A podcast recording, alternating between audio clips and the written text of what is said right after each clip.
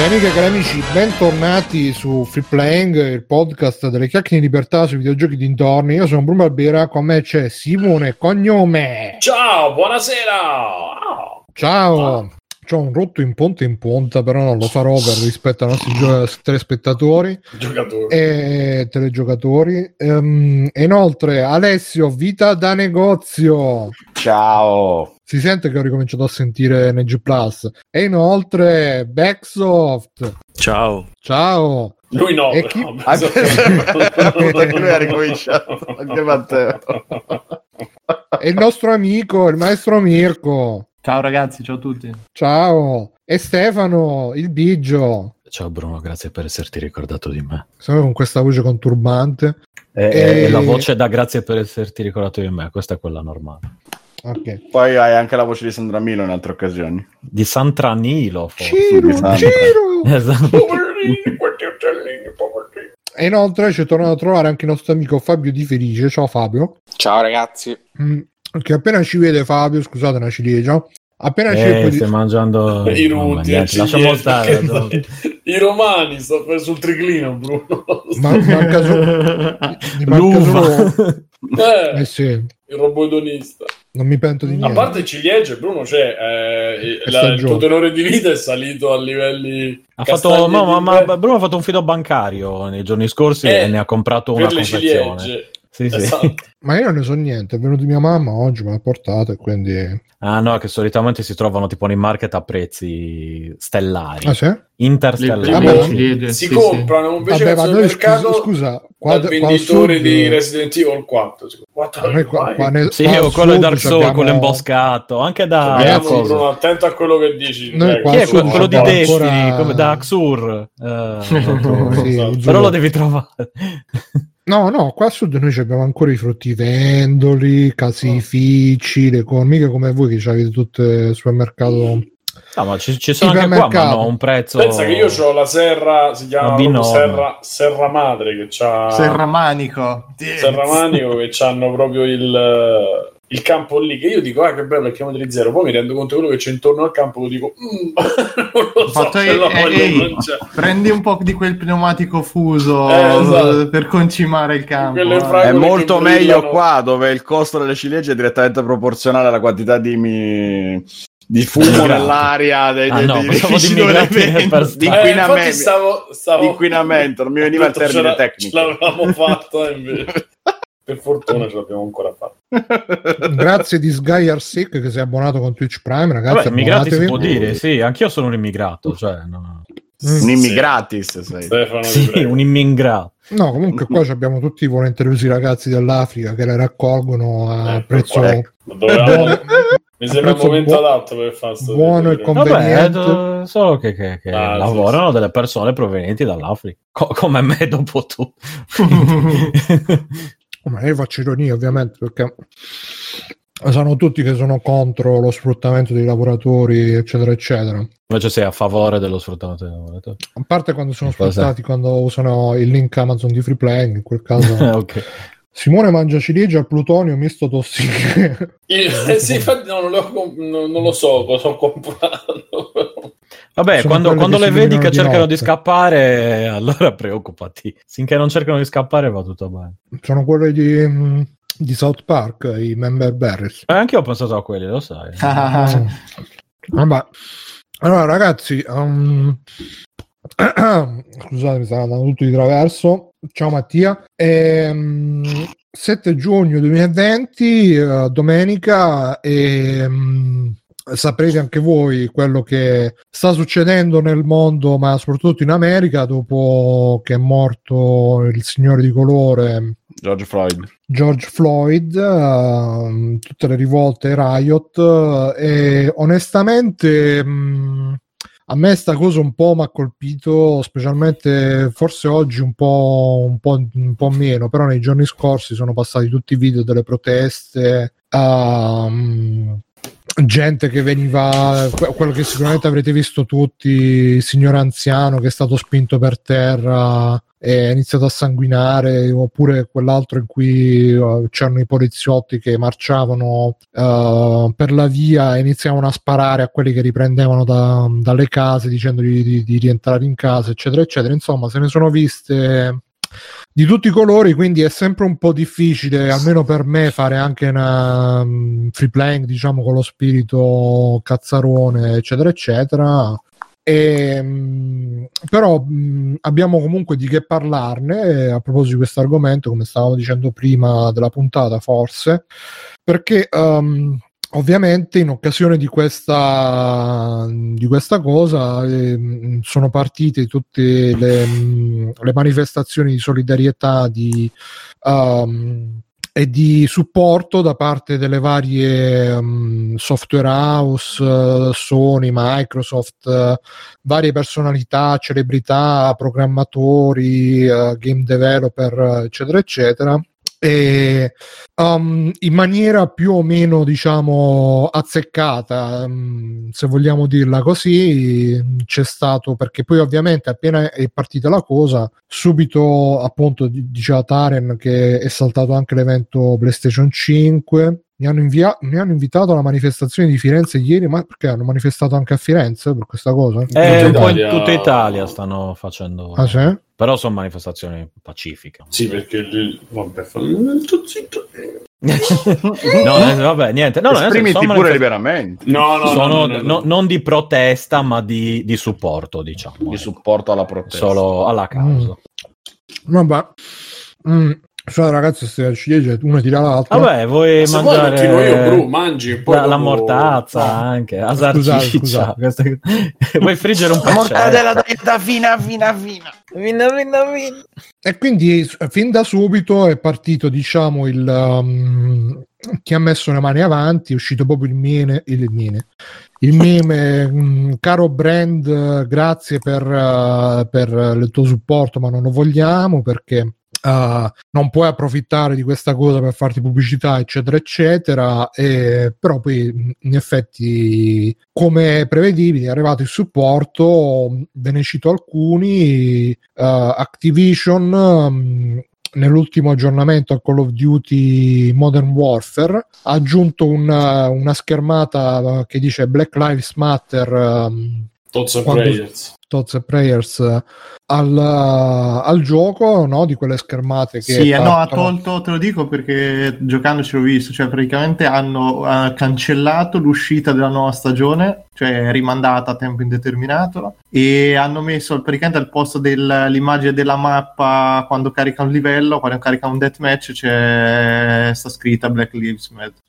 E tra l'altro mi sembra che abbiano anche dichiarato che uh, adesso interverranno in maniera più decisa per, uh, per quando, diciamo, ci saranno insulti razzisti nelle chat, in game uh, e cose così. Questo lo leggevo di sfuggita su Twitter, però adesso non ho il Twitter sotto mano, quindi non lo posso dire mh, non lo posso dire con certezza. E... ho scritto a nostra... proposito su Twitter ricordo di aver visto che hanno anche commentato, però perculando un po' Activision, che riguardo la protesta in Cina si sono subito mossi nel coprire, nel minimizzare, e invece adesso in America si stanno schierando, diciamo.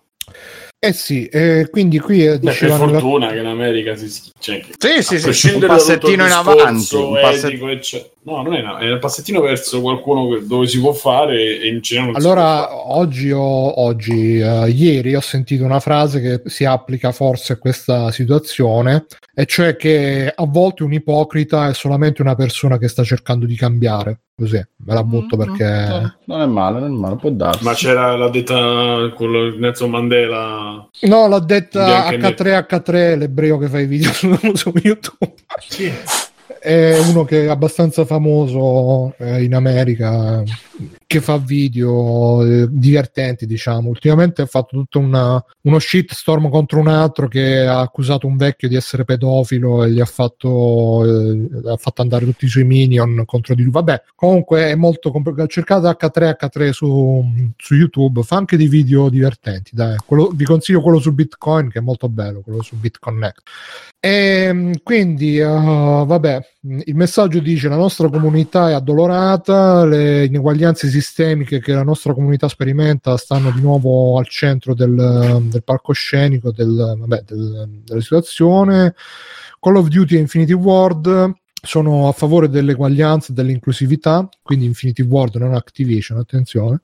Ah. Uh, siamo contro il razzismo e l'ingiustizia che la nostra comunità nera sopporta, fin tanto che non, ha, non, non ci sarà un cambiamento e, uh, e Black Lives Matter, così hanno scritto, non saremo mai davvero la, com- la comunità che vorremmo essere. E sì, poi come ha detto Mirko, appare tutte le volte che c'è un caricamento. E poi vabbè, poi c'è stata Rockstar che aveva scritto eh, che avrebbe spento i server multiplayer per due ore. Io avevo capito che l'avrebbe spenti a oltranza, mentre invece poi, leggendo meglio, l'ha spenti solo per due ore.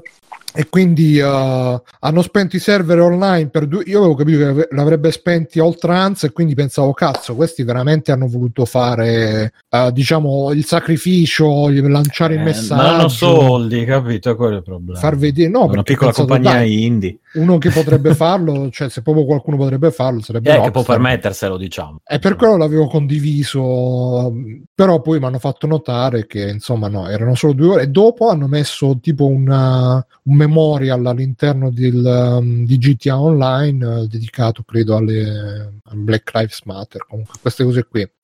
E, e poi vabbè, PlayStation ha pubblicato il tweet, Xbox ha scritto, ha risposto al tweet uh, scrivendo "We stand together", uh, e quindi la console war è finita, e Nintendo anche si è espressa e tutto quanto. E Monavolante dice: sono aziende, dai. Nel frattempo Baby Def eh, continua a scrivere a proposito delle proteste in Italia. Cosa ne pensate di Salmo? Chi è Salmo? Che, che succede? Che ha fatto Salmo? Ah, boh. Vabbè, facci sapere, Bomber, così è. Eh. E quindi, sì, di Monavanti ci sono aziende, che cosa vi aspettate? Guarda, alla fine il problema è sicuramente che um, eh, c'è sempre il dubbio che siano robe di facciata e che... Ah, no, Bomber chiedeva cosa ne pensiamo di Salmo solo perché è il migliore in Italia, non è che abbia fatto Mi niente... Fa cagare. Ed è anche okay. sardo, no, neanche a dire, guarda, è anche sardo, quindi non lo dico neanche. Ah, no, cioè nel senso, i pensieri in libertà. Era un ha detto cosa ne pensi di Salmo, ha detto che mi fa cagare. Okay. Ecco. No, tuoi, quelli suoi, appunto. Che mi eh, anche i suoi. Ok, ok. E quindi uh, ovviamente c'è sempre questa cosa di queste aziende che magari sappiamo tutti che non sono il massimo come etica, e però quando succedono ste robe uh, si schierano. Ah, ecco, questa me l'ero dimenticata, non me l'ero segnata chissà come. C'è stato anche il nostro amico One Angry Gamer che ha pubblicato la lista nera di tutti quelli che si sono schierati a favore del Black Lives Matter, perché lui è di quelli che vedono le proteste di sti giorni solo come un'occasione uh, per fare, per andare a saccheggiare i negozi, le strade, per fare casino, e quindi per lui sono tutte um, tutti quelli che li appoggiano, appoggiano la violenza. Chi è questo? Appoggiano... L'Angry Video Game Nerd? No, no, One Angry Gamer. No, no, no, no, no, no. One? No, l'Angry Video Game Nerd tendenzialmente ha la cosa buona che sta zitto. E que- no, ehm, no, l'Angry Video Game Nerd, il massimo della controversia che ha fatto è quando disse che non si sarebbe andato a vedere i Ghostbuster femmine perché non, non era per lui. No, no, questo ha fatto proprio la lista di tutti. Ci sono anche le Doritos tra i supporter del Black Lives Matter, eh. per- però non c'è Geoff, quindi chissà. Anche Brazzer a supporto, eh beh, se non sono loro a supporto dei neri. E quindi, tra l'altro, per ogni, per ogni nome di azienda c'è scritto o traditore, oppure doppio traditore, oppure c'è scritto sospendiamo un attimo. Ah, no. Sì, sì, tipo sì, i sì. Whopper. Esatto. Eh, sì. Ma Fabio, ma che stai giocando? Ah, sentite, sentite la vibrazione. Eh, vabbè, la tolgo il gioco. Che stai giocando? Uh, Tales of Vesperia, ma lo tolgo. E togli, e togli la vibrazione, no? Eh, non so se si può, adesso controllo, scusate. Non ah, quindi era che... quello il rumore che sentivo, pensavo che era... Eh, pensavo su una papera. No, è eh, una papera oppure che stessi giocando all'Allegro Chirurgo da solo. Fortissimo, tra l'altro. E... Vabbè, per... ma c'è per iOS l'Allegro? Io vorrei sicuro. Proprio... Sicuro. Cioè, sì. Vabbè, comunque pff, ha fatto sta lista nera e, mh, perché ripeto, ci sono quelli che dicono eh, que- sì, va bene, tutte le vite contano, però se fai così vai dalla parte del torto, eccetera eccetera. Questi vogliono solamente fare prendersi le Nike dai negozi. C'è stata questa cosa che è proprio un meme dei neri che vanno a fare rivolte per, uh, per prendersi le, na- le Nike dai negozi. Cioè addirittura si sono fatti ammazzare uno di loro per andare a prendere le Nike nei negozi, cioè un piano generale. Ma non lo so, poi ripeto, dipende quanto è forte la tua voglia di Nike. Stavolta tu cazzeggio. Esatto. Va bene.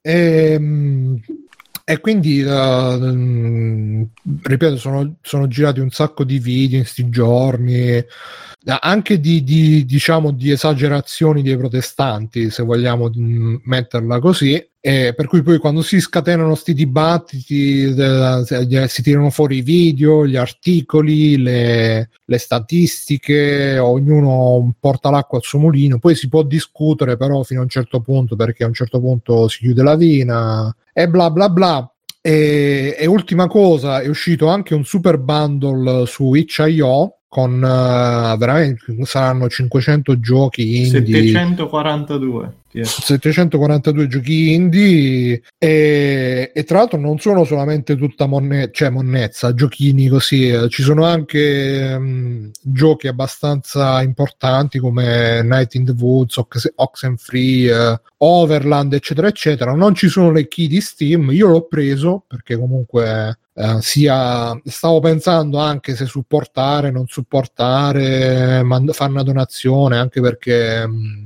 insomma uh, così uh, però poi alla fine ho visto sto bundle, mi ha convinto e diciamo che alla fine uh, quantomeno i soldi che chiede li vale, quindi e, e, e va, tu, va tutto al, al mocchi. Poi non ho capito neanche questi soldi a questo movimento la protezione civile darsi, sì. e, um, però insomma va, va dove deve andare, vi, vi beccate un sacco di giù. L'unica cosa è che Switch punto io in pratica non è che prendi il bundle e automaticamente ti aggiunge tutti i giochi alla libreria, per ogni gioco devi andare là, devi fare download, anche se non lo scarichi, però per, per, per aggiungere la libreria devi fare download. Loro dicono che lo fanno per, per non far riempire le librerie delle persone di giochi che non vogliono, però insomma... Uh, è un po' una rottura di coglioni. Comunque vabbè, niente, fate tutta sta premessa e vi dico la mia, poi magari ditemi pure voi la vostra. Um, secondo me sicuramente, come tutte le cose, potrebbe essere, potrebbero essere perfettibili sia le, le sì, sicuramente le proteste in sé e per quanto io creda che comunque quando si fa una protesta, purtroppo, se non si fa casino, a volte anche esagerando, purtroppo, sottolineo purtroppo, non non si ottiene molto, per non dire che non si ottiene niente, specialmente quando poi dall'altra parte c'è qualcuno che non ha nessun, uh, nessun interesse a rivedere le proprie posizioni. E per quanto riguarda invece le... Um, Le, la solidarietà di uh, influencer, c'è stato anche coso Logan Paul, quello che ha fatto il video nella foresta dei suicidi, eccetera eccetera, che ha fatto come un video che lo chiamavo il giardino dei cadaveri là, come dicevo in puntata, non mi ricordo, il giardino incantato, vabbè. Comunque ha fatto il video là e ha fatto un video dove diceva, che devo dire è stato un video molto, si vedeva che leggeva parola per parola, però comunque a un certo punto ha detto guarda eh, eh, noi dobbiamo fare qualcosa anche noi bianchi, eh, non dobbiamo mh, accettare queste cose. E parlo... Baluardo del rispetto lui, insomma. Come? Diciamo baluardo del rispetto per il prossimo. Ah che... sì sì sì, no ma lui a un certo punto lo dice proprio, ha detto guarda eh, lo dico io che sono uno che un se coglione. Non fossi a parte, se non fossi un, un, un ragazzino bianco non potrei fare niente di quello che faccio nei video, perché evidentemente se fossi un nero a fare tutti i prank e gli scherzi, altro che insomma. Tra l'altro poi un'altra cosa che ho appreso, che abbiamo appreso tutti in realtà in sti giorni, anche perché c'è anche un nostro ascoltatore su Telegram che è un ragazzo di colore che sta in America, ciao Elf, e, e che in America eh, le persone di colore, eh, i genitori gli fanno proprio il discorso, cioè c'è co- cioè il discorso no eh, eh, fai rimanere incinta il ragazzo, eccetera eccetera. Questa e quella, Gonade non è d'accordo e dici anche la tua se non sei d'accordo. Ah, e gli fanno anche gli chi fanno c'è? Anche, chi c'è eh, tra l'altro anche, anche lui in questo momento Gonade speriamo vivo, che tu stia bene speriamo che tu stia bene, tutto, tutto sotto controllo. Comunque dicevo che anche, eh, in America, se sei un ragazzo di colore, i tuoi genitori a un certo punto nella tua vita ti, ti dicono: guarda, se ti fermo un poliziotto, mani sul volante, non fare movimenti bruschi, uh, qualsiasi cosa fai dilla prima, tipo sto, sto, sto mettendo la mano nel cruscotto, sto, eh. Cioè gli fanno proprio sta cosa qua. E, e leggevo anche tipo su internet, in vari commenti, in vari posti che, che dicevano mh, pensavo fosse una cosa che dicevano a tutti, invece la dicono solo ai neri. Oppure uh, pensavo fosse una cosa normale, poi quando sono andato in Europa Uh, è tutto cambiato, eccetera eccetera. E quindi così, e quindi dicevo, uh, a me personalmente, io sono più per il bicchiere mezzo pieno, ovvero anche se sono robe di ipocrite, anche se sono uh, non sono, diciamo, mh, alle parole non sempre seguono i fatti, o non sempre o, o anche non li precedono i fatti, e non li precedono e ne li seguono al cento per cento, al mille per cento, però Uh, credo che in una situazione del genere chi si trova magari nel mezzo della bufera preferisce più sapere che, uh, che, che, mh, che ha della gente dalla propria parte, piuttosto che della gente che, cioè, io ovviamente non mi voglio mettere nei panni, perché però penso che se mi trovassi io a protestare per qualcosa, preferirei più che, che, che, che se ne venga, che ne so, la Coca-Cola a dirmi: ah, bravo che stai protestando, prenditi sta Coca-Cola gratis, che non Coca-Cola si, si, si, si dissocia o, o addirittura ti va contro, o quello che è. Perché poi Uh, è importante anche, secondo me, uh, sentire il supporto del, um, di chi ti sta intorno, al di là che poi questo supporto può essere ipocrita, eccetera eccetera. E anche io, quando ero piccolo e si faceva sciopero a scuola, pensavo sempre: vabbè, ma quelli che fanno sciopero vanno a fare i cortei solamente perché vogliono fare casino, eccetera eccetera. Però alla fine, se magari si ottiene qualcosa anche grazie a quelli che vanno solamente a fare casino, forse avevano ragione più loro che andavano a fare casino e basta, che non io, che non ci andavo perché mi scocciava, perché la vedevo una roba inutile. E poi capisco, ripeto, che, che, che a seconda della sensibilità di ognuno si può si può rimanere, diciamo, si può rimanere interdetti, si può rimanere delusi e tutto quanto, per cui niente. E vabbè, Mirko, tu che c'è da dire qualcosa su no questione? Io bah, non volevo entrarci più di tanto, però a me boh, c'è sempre un po' di ipocrisia in certe cose, perché il lancio del gioco, ci cioè, sono stati eventi gravissimi e i giochi li hanno lanciati uguale senza far problemi, eccetera.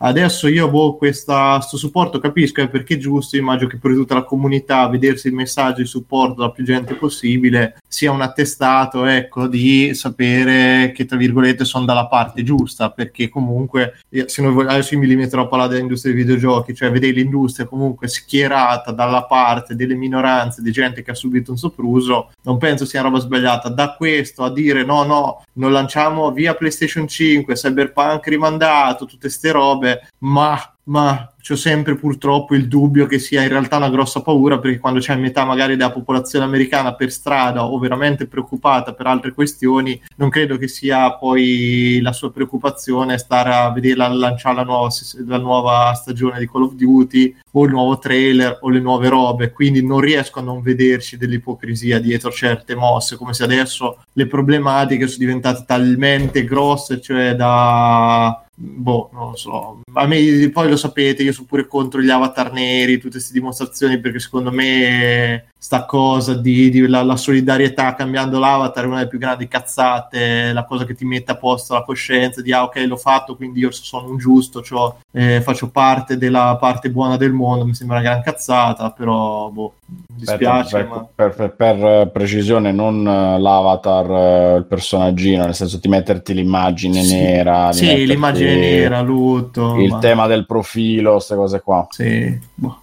Comunque Gonade in diretta da, ecco. dal luogo ci dice che in realtà sì, per una volta... Ovviamente questa è la sua opinione, noi la riportiamo e basta. Dice: per una volta viva la polizia, perché i manifestanti sono dei maiali, hanno anche c'era bisogno di questa di, proprio di questo editoriale. Riporto, di, di riporto la, lo, quello che ha detto, no, perché alla eh, fine c'è proprio bisogno. O, ri, ricordiamolo, ricordiamolo il nostro Gonade, che quando c'erano i tafferugli e le robe andava a fare le foto dicendo che erano bellissimi, la polizia che tirava i lacrimogeni o altra roba sulle Ma persone, sì, se eh. sbaglio. Quindi adesso quando te le tirano addosso cambia un pochino. No, l'hanno vabbè, tirato addosso a un suo collega. Vabbè, eh, ma non impelaghiamoci. È un editorialista ormai. Lui. Non impelaghiamoci nelle, allora, nelle questioni personali. Io Volevo non solo mi... dire... No, non sono questioni personali, Bruno. È una frase mm. che, vabbè, penso che l'hai letta la frase. Si no, no, eh, sto sola. finendo, sto finendo. E dice ah, il motivo scusami. delle proteste è la crisi economica. E poi dice fine. Ripeto, io ho, ho avuto da... Io non, non mi illudo che, diciamo, i protestanti siano tutti bravi, buoni, che non ci sia qualcuno che si infiltra, oppure qualcuno magari che non si infiltra, però c'ha talmente tanta la rogna. No, a me, che... io se devo essere sincero, è che il problema delle... Pro... Io che le proteste, finché sono pacifiche, vanno bene tutto, però è che qui io non, purtroppo non riesco a capire quale sia il messaggio dietro la protesta, purtroppo. Cioè, perché se non chiedi qualcosa, cosa chiedi? Che la polizia dei diritti, eh, i diritti purtroppo sulla carta sono rispettati, poi il fatto che sulla carta, cioè sono so uguali per tutti purtroppo, poi nei fatti è diverso, però è difficile, io non vedo il messaggio dietro la manifestazione purtroppo in questo caso. Eh, ma guarda, faccio, io faccio una gran Twitter, fatica. Su Twitter ho visto che c'è chi uh, sta proponendo delle, mh, delle richieste da fare in maniera più o meno ufficiale, però credo che, a parte che comunque non so voi, io non è che sia informato così tanto, ho visto, anzi probabilmente anche meno di voi, ho visto i video, ho, vi- ho letto qualche articolo, brutalità della polizia, gente che manifesta, che è incazzata perché giustamente a livello emotivo eh, il video che ha scatenato tutto è stato veramente forte, e quindi... Eh, Non, um, penso che per adesso ci sia molta rabbia e, e quindi poi c'è Gogol che vuole essere eletto, eh, che non ho capito che cosa vogliono leggere. No, Gogol, guarda, eletto, eletto, ah, presidente della, della Repubblica. Dice Gogol, in America c'è una cosa che si chiama razzismo sistemico. Ragazzi, sì. ok, sì. No, scusa, finisci la frase. No, no, va, finito. No, io semplicemente, per quello che mi riguarda, non mi sento di parlare della, dell'accaduto, semplicemente perché non, secondo me ci sono due motivi. Uno, non è la nostra cultura, e questo è un discorso che io ho sempre fatto ultimamente sui videogiochi e su tanto altro, quindi per me non è una cosa che, che mi che, che posso in qualche maniera tradurre, perché non mi posso basare sui film o sui si chiamano sui reality eh, o su quelle trasmissioni tipo Cops, quella roba lì non, non è abbastanza per potermi per poter dare un'idea. Quindi primo è questo. Secondo, c'è questo problema che non sono nero, e io parlando con mi è capitato di parlare di questa cosa, sentir parlare persone non bianche di questa cosa, e ho provato un po' a mettermi nei panni di una persona che non sta, che non è accettata nel suo circo, nella sua città, e che, che viene guardata in qualche maniera. Chi non è un maschio bianco occidentale etero, insomma. No, non facciamo in generale. Io in Beh, questo caso si parla, è... vabbè, si parla di, di, di persone afroamericane, e quindi mi sento di, di dire che neanche non so, non so, non solo non è la mia cultura, cioè, sì, diciamo la mia cultura, non è il mio contesto, quello americano di oggi. In più non sono nero, quindi onestamente non so, cioè non, non mi sento proprio di, di parlare, di fare l'analisi su, sulla rabbia o sul, o sul quanto sia giusta, giustificata una violenza o no. C'è un bel libro, se vuoi cioè, te lo consiglio, che è uscito quest'anno, io sto un buon libro tra l'altro, eh, sto leggendo, si chiama Questa è l'America di Francesco Costa, e parla, insomma, racconta un po' tutti. Ma è nero Francesco Costa? Eh? È nero Francesco Costa? No, però insomma racconta attraverso, è un giornalista, racconta attraverso le storie degli Stati Uniti, come funziona, è interessante, ci sono anche delle sì, robe sì. Eh, che magari dai per scontate, ma... Sicuramente, guarda, io uh, me, me ne sto, me ne sono, alcune cose me ne sono reso conto, e cioè, pensandoci un po', e anche vi farò ridere, capite la frase che dico, nel senso, su questa serie Scam di cui ho parlato la settimana scorsa ci sono due o tre frasi che probabilmente sono da, proprio dal, dallo scene, dal, dalle battute di quello originale. Non credo che in Italia si possano dire cose del genere, che però vanno acceso un po' di, di lampadine. A tipo, te ne ricordi qualcuno? Cioè, per esempio? Beh, ci sta un pezzo dove un ragazzo si sta rendendo conto di essere omosessuale e chiede aiuto al, al fratello di un'amica sua che è omosessuale, diciamo, dichiarato, e lui, che sta parlando del fatto che ama un ragazzo o comunque che è interessato a un ragazzo, che non è interessato alle donne, eccetera, parlando con quell'altro dice: ma io sono, io non ho niente contro i gay, io magari sono, sono gay, ma non sono un gay come te, che va in giro con biondo, che, va, che fa il pride, eccetera. Non sono gay, ma posso imparare, direbbe. Eh, e l'altro gli ha detto, scusa di oggi. Cioè,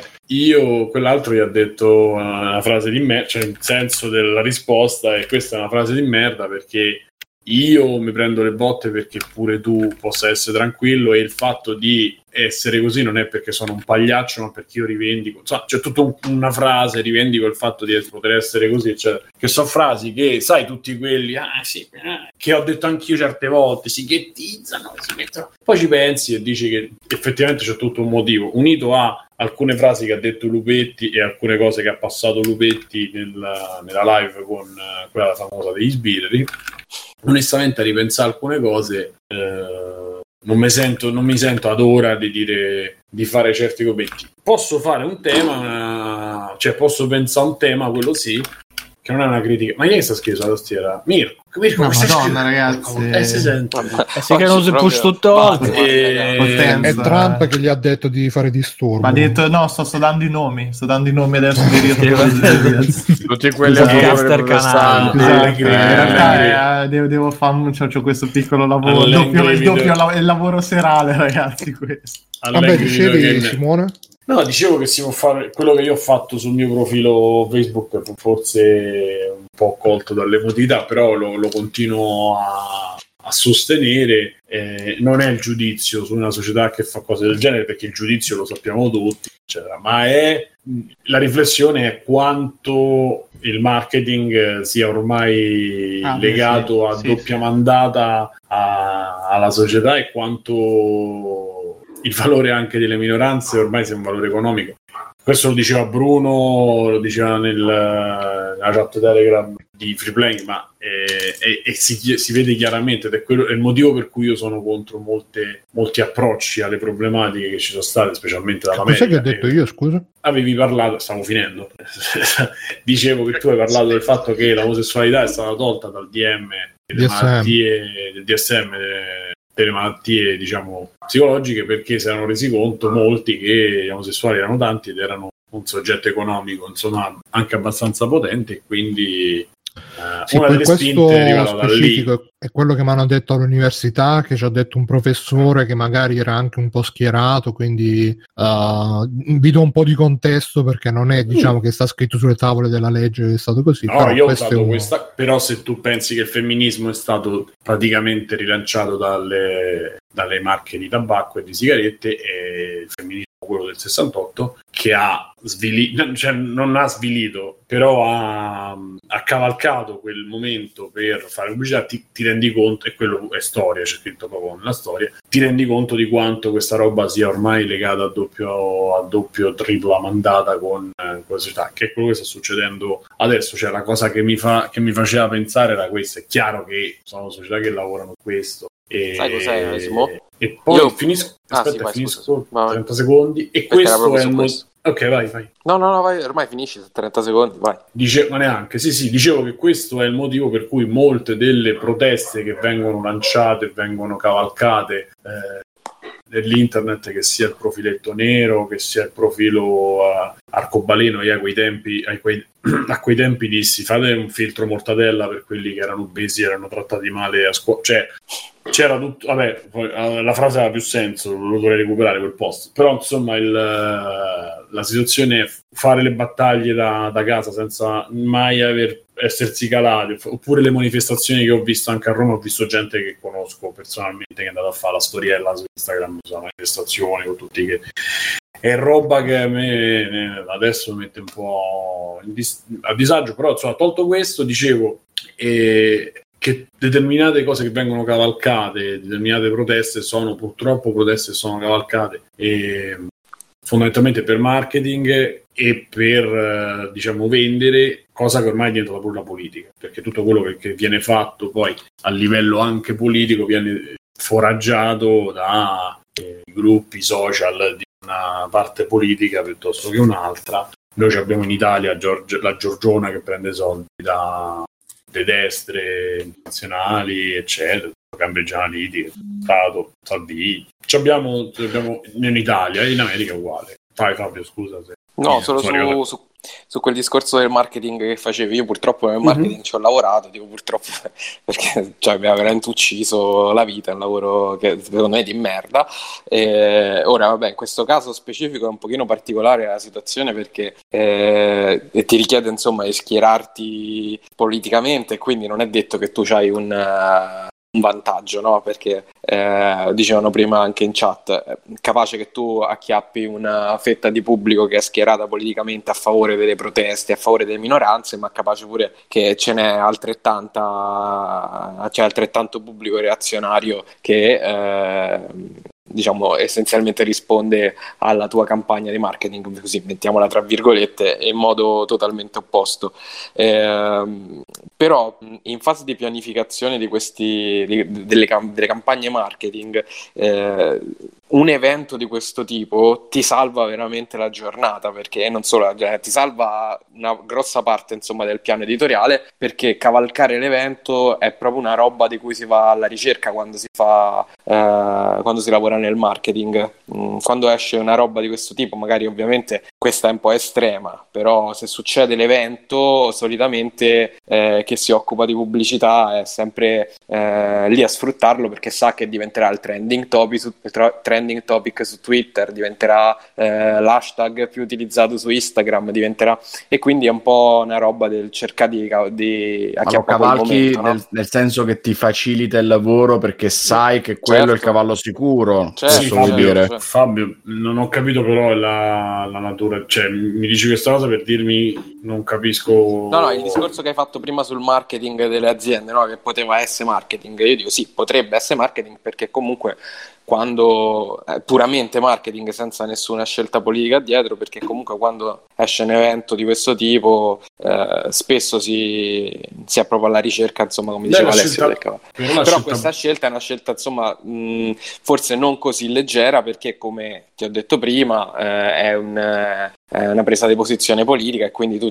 eh, sì, t'acchiappi una certa fetta di pubblico, ma un'altra fetta di pubblico tu la scontenti, quindi eh, è particolare come situazione. Non la... Fabio, su questo infatti mi collego a politica... bomba Eh, mi, mi vorrei collegare a bomba perché volevo semplicemente esprimere questo pensiero. Io, ignorando gran parte del, della situazione sociopolitica americana, semplicemente mi esprimo da ignorante, e l'idea che mi sono fatto su quello che ho sentito ovviamente questa settimana, che ho letto, che ho visto, è che secondo me siamo veramente arrivati in realtà a un mutare della marea forte, ma forte forte, perché un, una guerriglia così addirittura per Per, per le proteste adesso sul razzismo è come se all'improvviso anni e anni di lotte, di proteste eccetera, si fossero indirizzati in basta, adesso questa cosa deve cambiare, non si sa come, però è scoppiata definitivamente una miccia, e secondo me non voglio essere speranzoso in questo, non si tornerà indietro, c'è cioè, una cosa così non la si dimentica, non la si insabbia. Ah, che nella storia americana non è la prima volta eh, di no, questo tipo di proteste, cioè mi spiace così, quella di Detroit, quella eh? Detroit che ha fatto il film La Bigelow tipo qualche anno fa era forte. Ovviamente non è che c'è una scala dei valori di quanto è grande la protesta, però insomma sì, è, più, è più è grossa grande. La protesta è più no, perché è grossa pure quello. Perché secondo me è diventata ancora più mondiale grazie all'esistenza dei social. Cioè internet e i social la massimizzano ancora di più, perché appunto arriva chi è lontanissimo da, da quella vita, e potrebbe benissimo fregarsene. Se fosse solo la notizia al telegiornale, come succedeva negli anni novanta, avrebbe un peso ancora minore probabilmente. Però mentre oggi social è, è brevissima, cioè appena uscirà non per, no, roba ma, nuova, ma non perché si... dovrebbe cambiare in maniera così dovuta alla memoria dei social, semplicemente perché sapremo che c'è stata più di quanto non sarebbe stato il trafiletto sull'Ansa, sul giornale o il servizio di tre minuti al T G uno. Che poi, tra l'altro, poi, appunto... da quello che, che ho sentito, al telegiornale ne stanno parlando poco di queste proteste. Telegiornale italiano, non lo so, non ho non idea perché guarda, ci, apro non vedo tutti, la tivù. Ci aprono tutti i T G, no, allora T G cinque ci apre due volte al giorno, perché io vedo, vedo le immagini di T G cinque all'una e alle otto e, e spesso anche sulla sette. No, no, se ne sta parlando. Eh, allora, come non detto.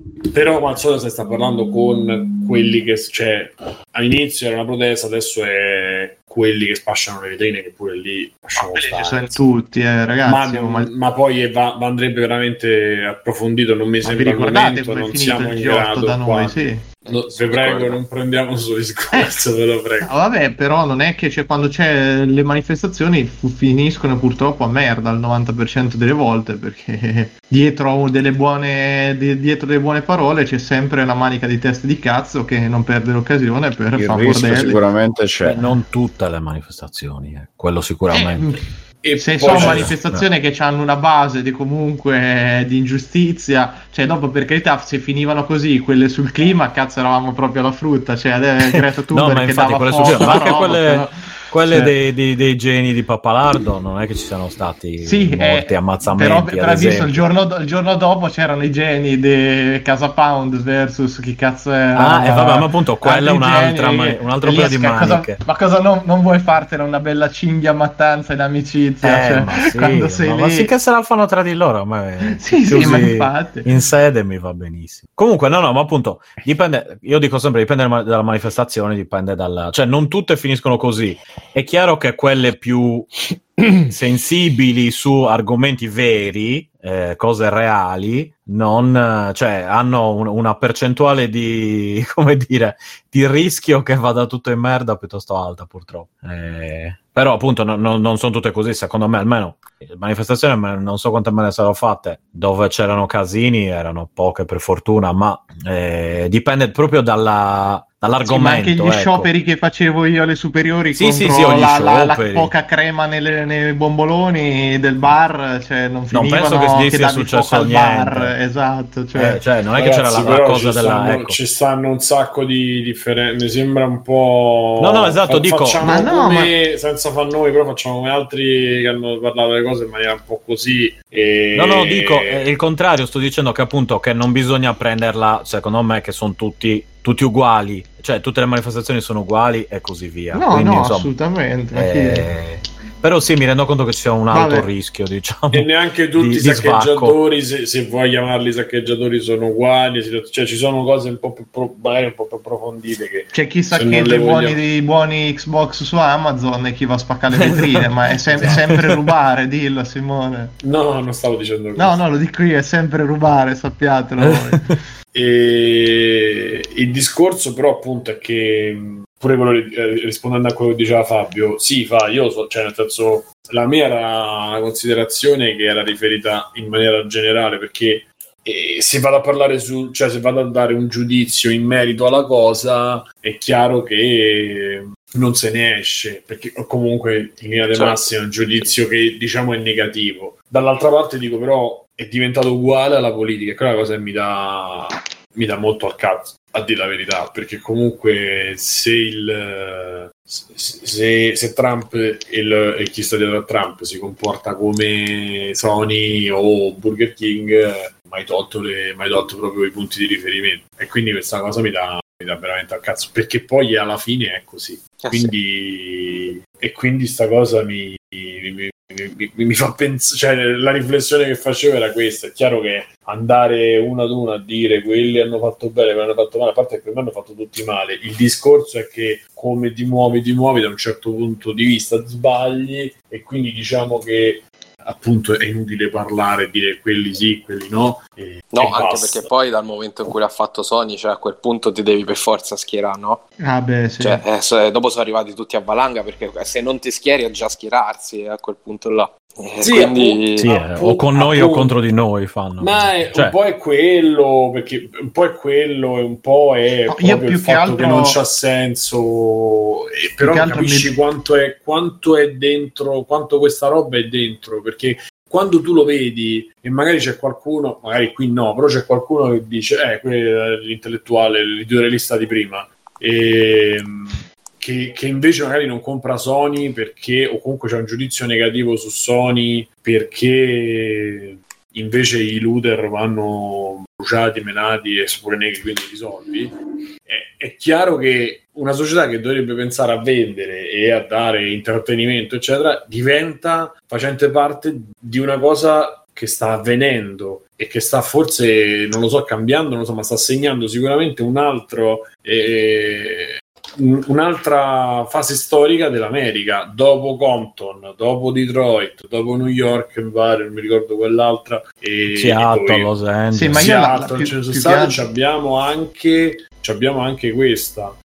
No, Los Angeles era New York. E... Battle of Los Angeles. Eh, quella del, del camionista. Le reti che sono macchina, il disco reti che sono macchina. No, quella da dove scappò Dottor Dre, no? Lui stava in mezzo, era Los Angeles. No, no, ma anche eh, un disco dei Rage Against the Machine si chiama The Battle of Los Angeles. E credo che sia eh. ispirato a quei fatti. Sì, sì, no, lo sto dicendo, eh, era, eh. Era, mi è venuto in mente per quello. Quindi, insomma, dico, in una situazione del genere noi ci ricorderemo che Sony e, e altri ci si sono schierati chi in una maniera chi nell'altra, quindi questo rimane il brand, il, la pubblicità, eccetera, rimane legata agli eventi storici, le, rimane legata alla nostra vita. Tu dici se, lo, se è successo già nel femminismo del sessantotto, è successo già, esatto, e oggi dico è così pesante che non c'è un contrappeso nella società civile, non c'è un contrappeso nella politica, non c'è un contrappeso da nessuna parte, ma è solo questo, e noi siamo solo come una cura Ludovico e...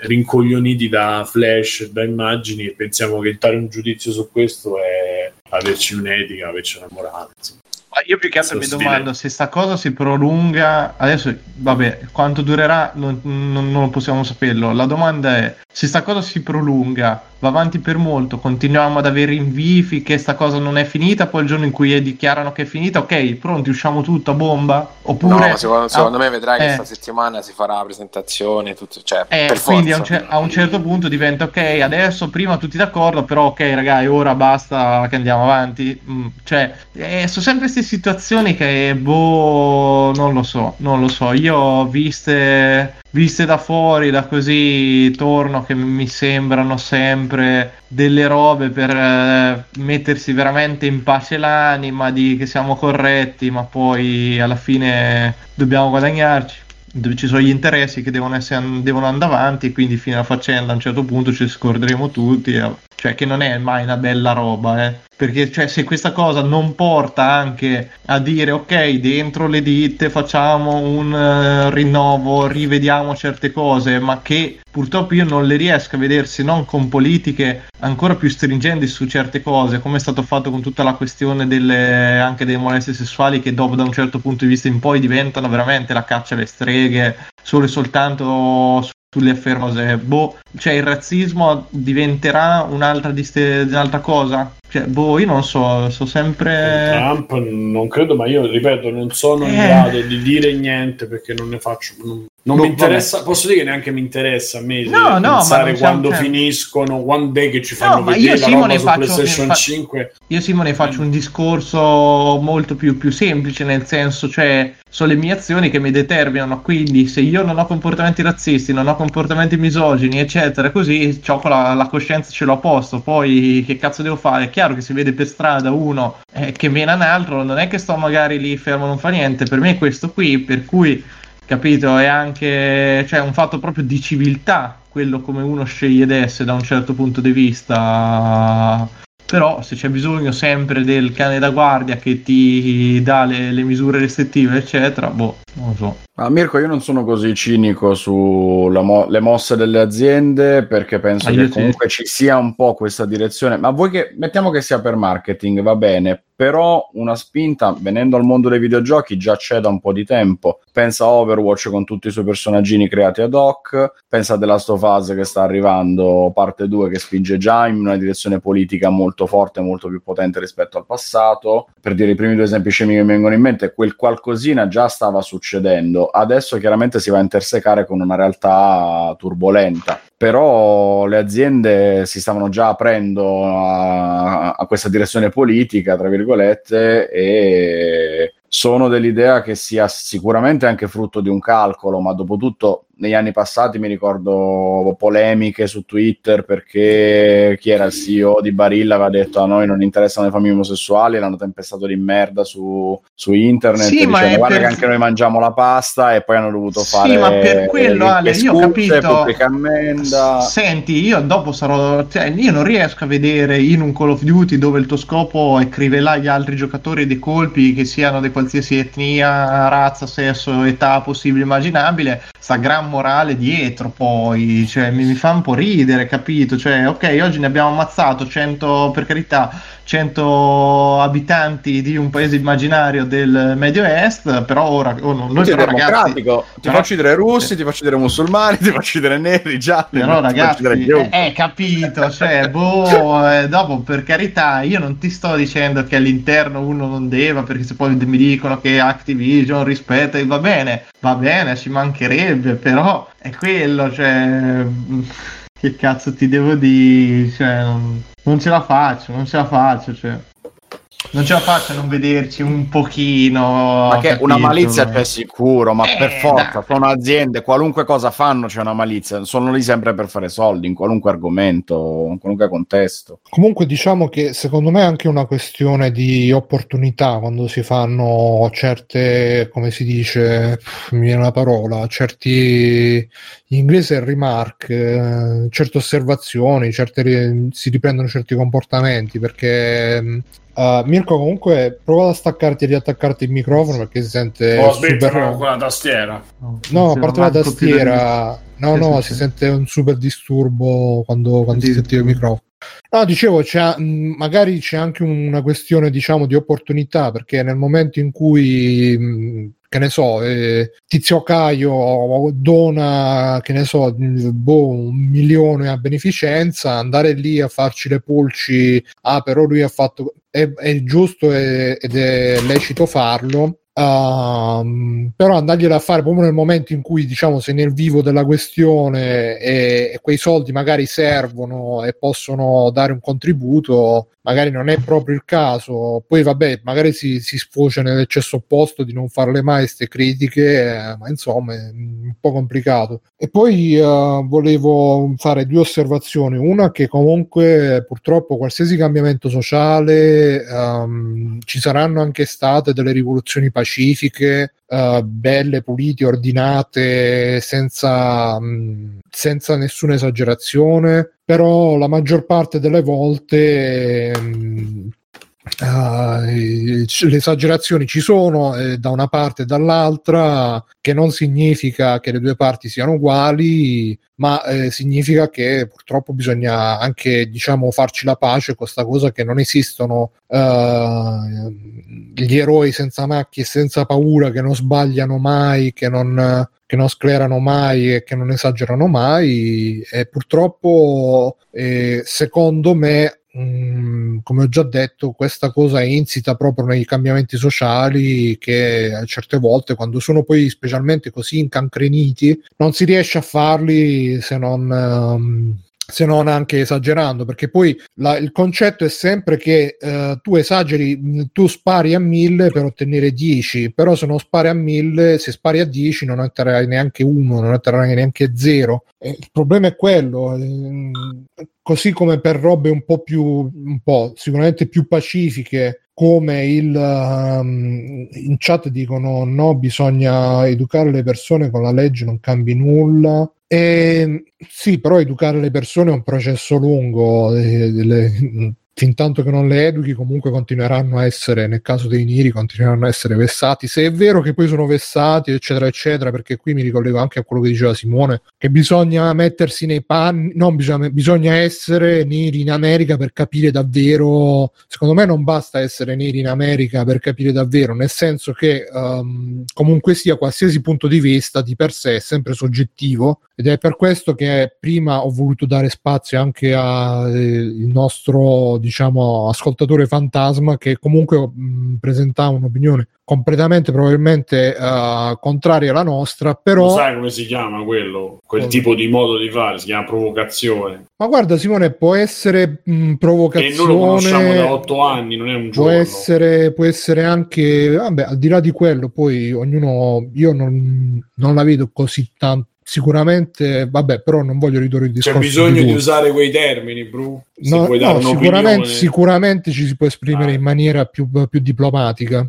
Ma detto ciò, non voglio fare la discussione su di lui, volevo fa- sì, dire sì. che comunque sia uh, esiste gente che uh, sinceramente crede che uh, se, se a questi neri li fai vedere che più si sfogano e più li concedi cose, allora significa che capiscono che poi, perché sono discussioni che ho fatto in questi giorni, capiscono che se basta che puntano i piedini allora gli dai le Nike, poi vabbè ovviamente... nelle discussioni ci si accalora e si incominciano a sparare ste robe che questi vanno a fare proteste per prendersi a Nike, eccetera, eccetera. Però, mh, secondo me, bisogna sempre, se, se si vuole puntare, diciamo, a un, almeno personalmente, eh, per quanto mi riguarda, se uno vuole puntare a cercare di capire le situazioni nel loro complesso, eh, deve anche purtroppo mettersi a confronto con eh, opinioni che non gli piacciono, opinioni che, che sono il contrario delle proprie, e deve cercare non solo di mettersi a confronto ma anche di eh, prendere quel punto di vista, per cui se eh, uno pensa che eh, gli stanno gli dà il contentino solo perché protestano, allora si deve mettere nei panni di chi invece dice che protestano eh, giustificatamente, e viceversa. Poi c'è anche il fatto che ovviamente siamo in un'epoca di eh, torrenti mediatici eh, che, che, che ci, ci sommergono giorno dopo giorno, minuto dopo minuto, e quindi per ogni video di violenza e brutalità ne troverai un altro di uh, gente che va a fare saccheggi ed esagera dal punto di vista, poi no, e poi lì si rischia anche di dire ah ma sono tutte la stessa cosa. No, perché alla fine ultimamente, per quello che ho potuto vedere io, sono molto di più i video delle, delle esagerazioni della polizia che non quelli del... Eh, Posso io dire, non, Bruno, non io può essere un metodo di giudizio il video che vedi su YouTube. No, dai. Non può essere il metodo di giudizio, non sto, appunto sto dicendo, non può essere quello, sto dicendo solamente che però non rischiamo di uh, sempre di uh, passare dal punto di vista che vabbè è tutto uguali, quelli sono tutti, cioè è tutta la stessa pasta, perché poi alla fine così, allora tanto vale non, non, uh, non informarsi neanche, se alla fine devi dire... Mh, che è tutto uguale, è tutto così, è tutto colà. Bisogna, bisogna anche, diciamo, cercare da un lato di capire quali sono i propri, le proprie inclinazioni, perché ovviamente ognuno parte delle proprie inclinazioni. La mia inclinazione è a credere che se uno, se un nero che, a cui gli dicono eh, metti le mani sul volante quando ti ferma la polizia, te, te lo dice tuo padre, e che vede uh, quel video lì di, di quel poveretto che viene ammazzato in diretta mentre le persone lo riprendono, la sua reazione emotiva sarà di andare a spaccare tutto, manifestare, eccetera eccetera, e fa bene a manifestare, a protestare, anche se non ha una lista di domande eccetera eccetera, deve far capire che non va bene questa situazione, bisogna cambiarla. Poi come, come bisogna cambiarla magari ci si pensa con calma dopo, magari ci sta pensando già qualcuno adesso. Questa è la mia inclinazione personale, questo è come la penso, ed ovviamente se trovo dei video di brutalità della polizia tendo a darci più peso che non se trovo il video dei neri che vanno e spaccano il negozio, o dei neri che vanno e malmenano il proprietario del negozio, perché poi alla fine so- sono anche tutte delle narrative che ci vengono proposte. Da un lato c'è il povero vessato oppresso e dall'altro ci sono i poveri negozianti, e, e, e l'America è diventata da un giorno all'altro un paese non più di centri commerciali ma di poveri negozianti, negozietti di famoso, tutti i negozietti di famiglia sono diventati. E qui ovviamente da queste parole, da come le dico, salta fuori la mia opinione, salta fuori il mio pregiudizio, perché è comunque un pregiudizio. però ammetterlo a se stessi e quindi in un certo modo cercare anche di gestirlo e di rendersene conto. Per cui bisogna non solamente dire non sono là e non so come può essere, bisogna anche dirsi appunto, vedere i propri pregiudizi, pensare che tutti quanti hanno i loro pregiudizi, pensare che quello che vediamo è sempre più o meno filtrato, pensare che però poi non possiamo neanche dire vabbè sono tutti uguali, l'uno vale l'altro, eccetera eccetera. È molto complicato esaminare queste situazioni, non solamente, ripeto, perché non siamo dei neri in America oppressi, ma perché sono situazioni complicate, molto complicate, molto complesse, in cui giocano tanti fattori di cui probabilmente noi non ne sappiamo neanche la metà, anche se ci informiamo e tutto quanto. Perciò eh, bisogna sempre, secondo me, sospendere un momento il giudizio, che è una cosa difficile da fare. Questa è la cosa veramente difficile da fare, che eh, perché siamo in un'epoca in cui ci viene richiesto di dare subito un giudizio, di, di schierarci subito da una parte o dall'altra, e se non ti schieri subito vengono quelli a dirti che o sei democristiano o non c'è le palle o non c'è il coraggio o non ti sai esprimere. C'è veramente mh, sta cosa che appena succede una roba subito devi dire sì sì sì, subito devi andare a manifestare pro o contro, subito ti devi mettere la... Io personalmente mi sarei anche messo la, l'avatar del profilo nero, ma vi dirò di più, avrei messo anche su Free Playing l'avatar del profilo nero, perché comunque credo che al di là della situazione presente um, sia comunque una causa giusta quella di andare contro il razzismo, e specificatamente contro il razzismo verso uh, i neri, perché alla fine mh, tra le varie discussioni che abbiamo fatto in questi giorni, che ho fatto in questi giorni, a un certo punto quello con cui stavo discutendo mi ha detto eh ma anche a me una volta mi hanno fermato all'aeroporto, ma non, non mi sono lamentato come fanno sti musulmani che li fermano all'aeroporto. E, e scusa se mi scuserà questa persona se un po' ne riprendo così canzonandolo quello che ha detto, però e, secondo me non puoi eh, pretendere che se, se una volta ti fermi, oppure se una volta incontri il poliziotto che ti tratta male, allora oh, ho capito veramente che cosa significa la brutalità della polizia. Se ti capita una volta, beh, invece che... leggerissima cazzata fa sto paragone. Invece che se ti capita continuamente a tutti i livelli, in tutti i contesti. E quindi... niente, ho perso il filo del discorso, eh, quindi chiedo a Matteo che cosa ne pensa anche lui di, di tutta sta storia, se c'è un'opinione, Matteo. Eh, che devo pensare? No, no. A, a me sta storia non sono una novità, non sono mai state, insomma sono sempre ormai che c'è, da, fin dalla nascita dell'America c'è stata questa lotta non alla pari, perché alla fine... Quindi ora non dico, anche che te Bruno, il discorso di schierarsi subito, questa non è una storia nuova, è una storia vecchia. Ogni tanto succede, la gente si incazza e penso sia normale ormai che la gente si incazza, perché ormai ogni tanto sente queste storie si ripetono e penso sia anche normale la gente si incazzi. Poi boh, noi non viviamo là, io non penso sia la, di essere la persona più adatta per fare questi discorsi, però boh. Mm. Vabbè, c'è Lezzaio che in chat dice Bruno che ci siano centomila delinquenti che rompono, rubano è normale, che ci siano dieci cento poliziotti che uccidono non è accettabile.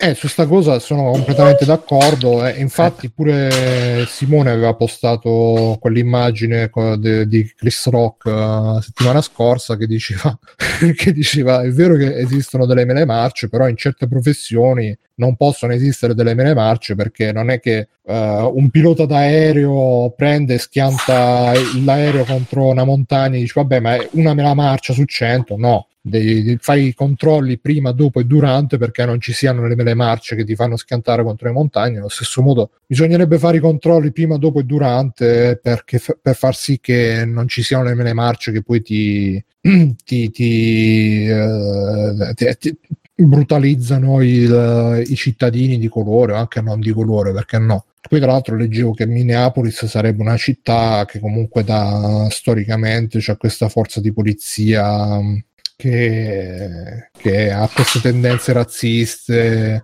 eccetera, eccetera, eccetera. Appunto, vedi che è un'altra cosa che magari uno dovrebbe documentarsi, come dici tu, cioè, sa- puoi sapere delle cose su alcune città, sull'entroterra americano, però non sai e quindi appunto mo esce fuori, hai letto che Minneapolis è tendenzialmente così, con una polizia che è rinomata per fare avere lo sto notando adesso lo sto notando adesso che si chiama Minneapolis eh, Minneapolis quindi vabbè comunque uh, um, sì, no, leggevo molto distrattamente, non è che ho letto statistiche o altro, quindi per, per anche in queste cose bisogna sempre essere molto attenti, perché pure quelli sempre discutendo con eh, ma ogni tanto poi esce fuori quello che ti porta la statistica, che ti fa vedere che la maggior parte dei crimini sono fatti da neri, uh, per, anche rispetto alla, um, alle statistiche. Un problema secondo me grandissimo del, di questa discussione, chi, chi tira fuori le statistiche poi magari non ha la preparazione per, um, per leggerle, o magari le leggi in maniera un po' distratta. Io all'università credo che l'unico esame che veramente mi è servito a qualcosa è stato quello di... Oddio, no, vabbè. Però era uno di quelli che proprio tutti lo odiavano perché, ah, i numeri, che schifo. Invece io l'ho, l'ho adorato, perché credo che sia una materia molto importante e che riesce un attimo anche a mettere ordine quando ci stanno tanti punti di vista contrastanti, però ti insegna anche a ragionare in un certo modo. Per cui quando tu mi fai vedere che la, c'era la statistica del che i neri delinquono di più, eccetera, eccetera, poi vai a vedere i dati. La prima cosa da fare è vedere da dove provengono i dati. E ho letto che uh, in molti casi queste statistiche sono, sono basate sul, uh, sull'autoreport de, delle stesse forze di polizia. Per cui capite che è come fare la statistica sui ristoranti più, più buoni basati sul, uh, sull'opinione dei ristoratori. Mm. Potrebbe essere un po', diciamo, un po' di parte come, come, come statistica, per cui bisogna andare a vedere da dove vengono i dati, come sono stati raccolti. Mona Volante dice che ha laureato in statistica addirittura, quindi e come sono stati raccolti, su che campione, come vengono. Bisogna vedere anche come vengono presentate, perché poi con i numeri è facile fare ah, la criminalità è salita del, del dieci per cento e poi è scesa del dieci per cento, che, che è la tipica cosa che si fa, non calcolando che se è salita del dieci per cento e poi scende del dieci per cento di quando era salita, comunque rimane più alta dell'inizio. Qua. No, eh. rimane più alta dell'inizio. Se è scesa e poi è salita, non è meno dieci più dieci, non è lo stesso. Ho detto che prima è salita e poi è scesa. Ah, si vabbè, fa il cinquanta, okay. vedete, sale del dieci, sale vedete cinque. Come si confonde la gente. No, no, ma io sono distratto di mio, no, non faccio testo, non preoccupare. Eh, no, ma mica sei il solo, perché è facile che poi ah, siamo oh, è più efficace del cinquanta per cento. Come la calcoli sta efficacia? Su che parametri? Eh, che qua... Solo se è un Mac puoi calcolarla. Esatto. Eh no, ma anche tutte le varie cose che poi in, uh, la statistica è quella scienza che dice che se hai la testa nel forno e i piedi in frigo, mediamente esatto. stai bene. Esatto. Ma in realtà no, però vabbè, diciamo così.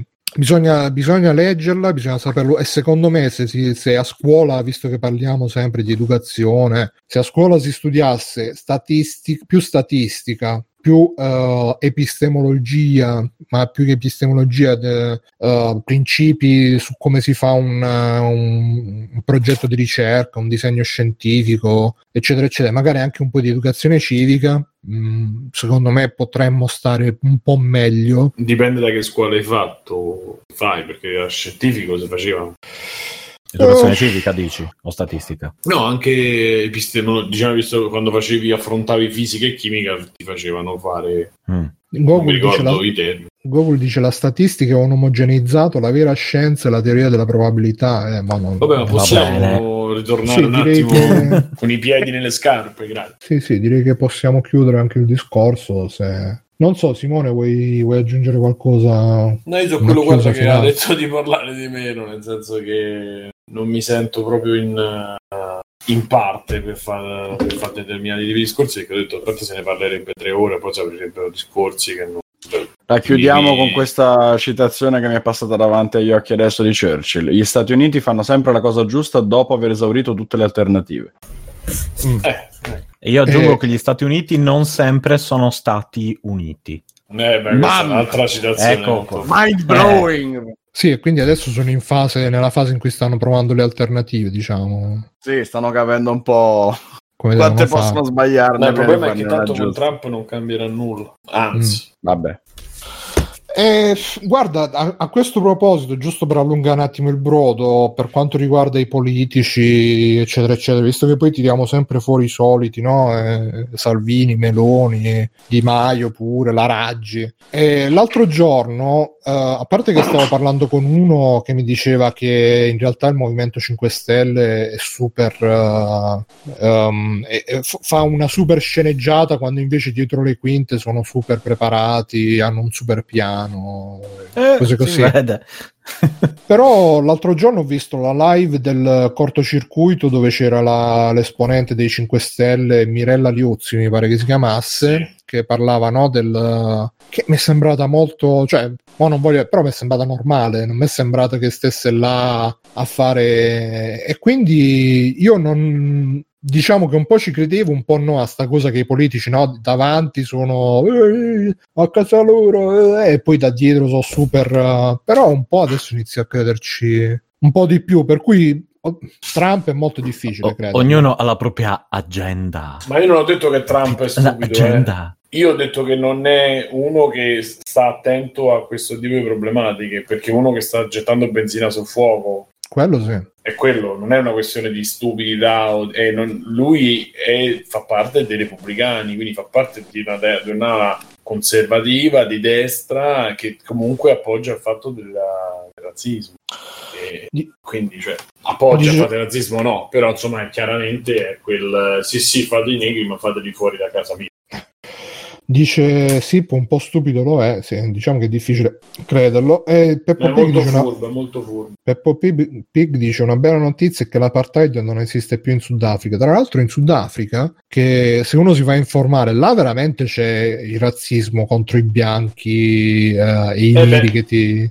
che ti, ti sgozzano la pelle, ti sgozzano se mh, c'è un grosso problema di criminalità, mi dicevano, perché là eh, addirittura mi raccontavano che c'è gente che tipo Uh, violenta le persone e poi si, eh, si conserva le prove, tra virgolette, per non dire robe più, più grevi, e le va a buttare da altre parti per confondere le indagini. Un casino, veramente, stanno veramente messi malissimo là.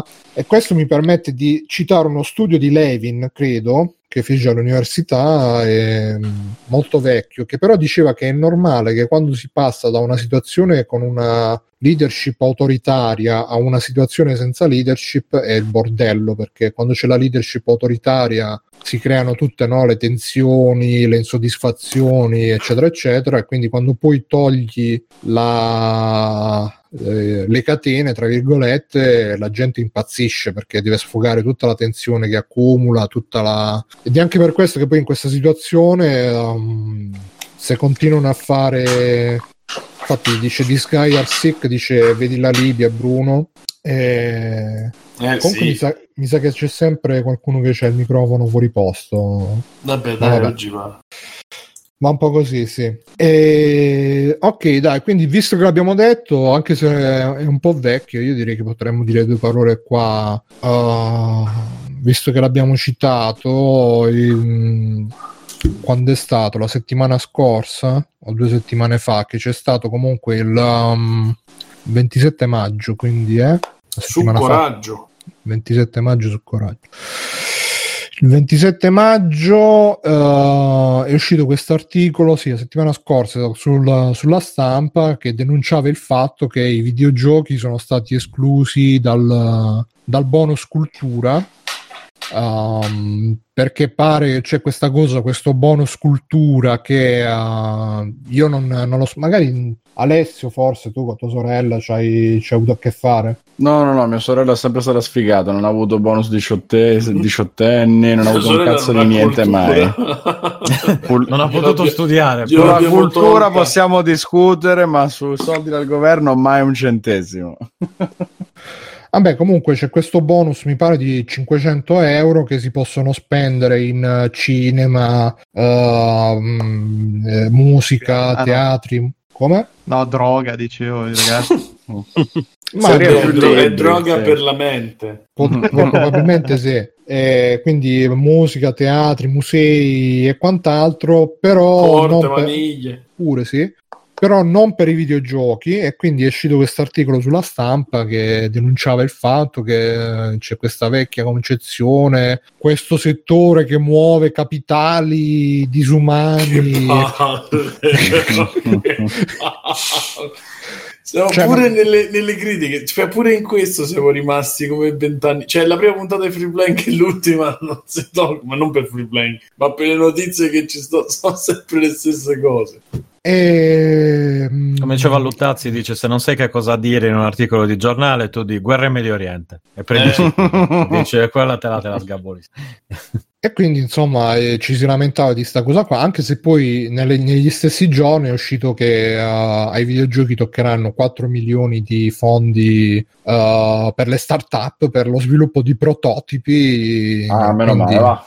So, sono stati inseriti nel decreto Rilancia Italia, appunto poi ne è andata a parlare anche la deputata cinque Stelle dal Cortocircuito. E, e contestualmente sempre in quei giorni è uscito Calenda, che ha detto, il nostro amico Calenda ormai è una, un regular dei videogiochi, che ha detto che lui i figli non, non li fa mai giocare con i videogiochi e che um, Uh, che grazie alla sua educazione siberiana il figlio è comunista e, e, uh, e fa, fa proselitismo tipo a tavola. No, probabilmente un'altra uscita che ha fatto durante un giorno da pecora. Tutte queste dichiarazioni che la gente rilancia come fossero molto vere le fa durante un giorno Tommaso da pecora. Paradiso, che ha cercato a sei mesi di fermare il padre che se ne stava andando, a sei mesi gli ha detto papà fermati, magari mostrando anche pistole distintivo, non so, cioè. Che senti? Eh, non, le nuove, le nuove no. dichiarazioni, no,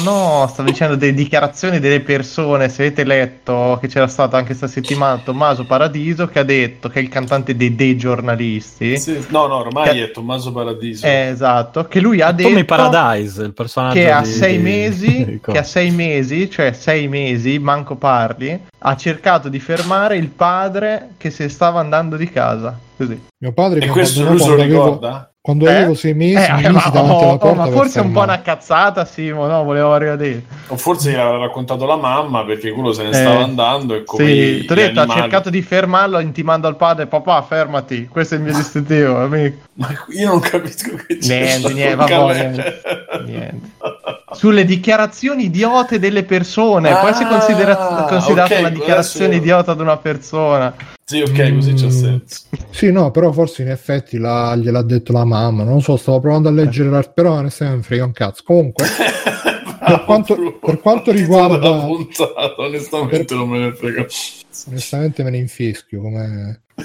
Eh, no, Franca, per quanto riguarda Calenda, eh, questa dichiarazione l'ha rilasciata durante la rassegna stampa. Questo è dall'articolo dell'ottimo Tagliaferri, che dice: durante la rassegna stampa a Casa Lateral di Luca Bottura, tutti i nomi che boh, per me è come se mi dici, non so, che va in onda tutti i giorni sulla sua pagina Facebook, il nostro ha raccontato di come ha continuato a gestire l'istruzione dei figli in tempo di covid diciannove, non lasciando niente al caso.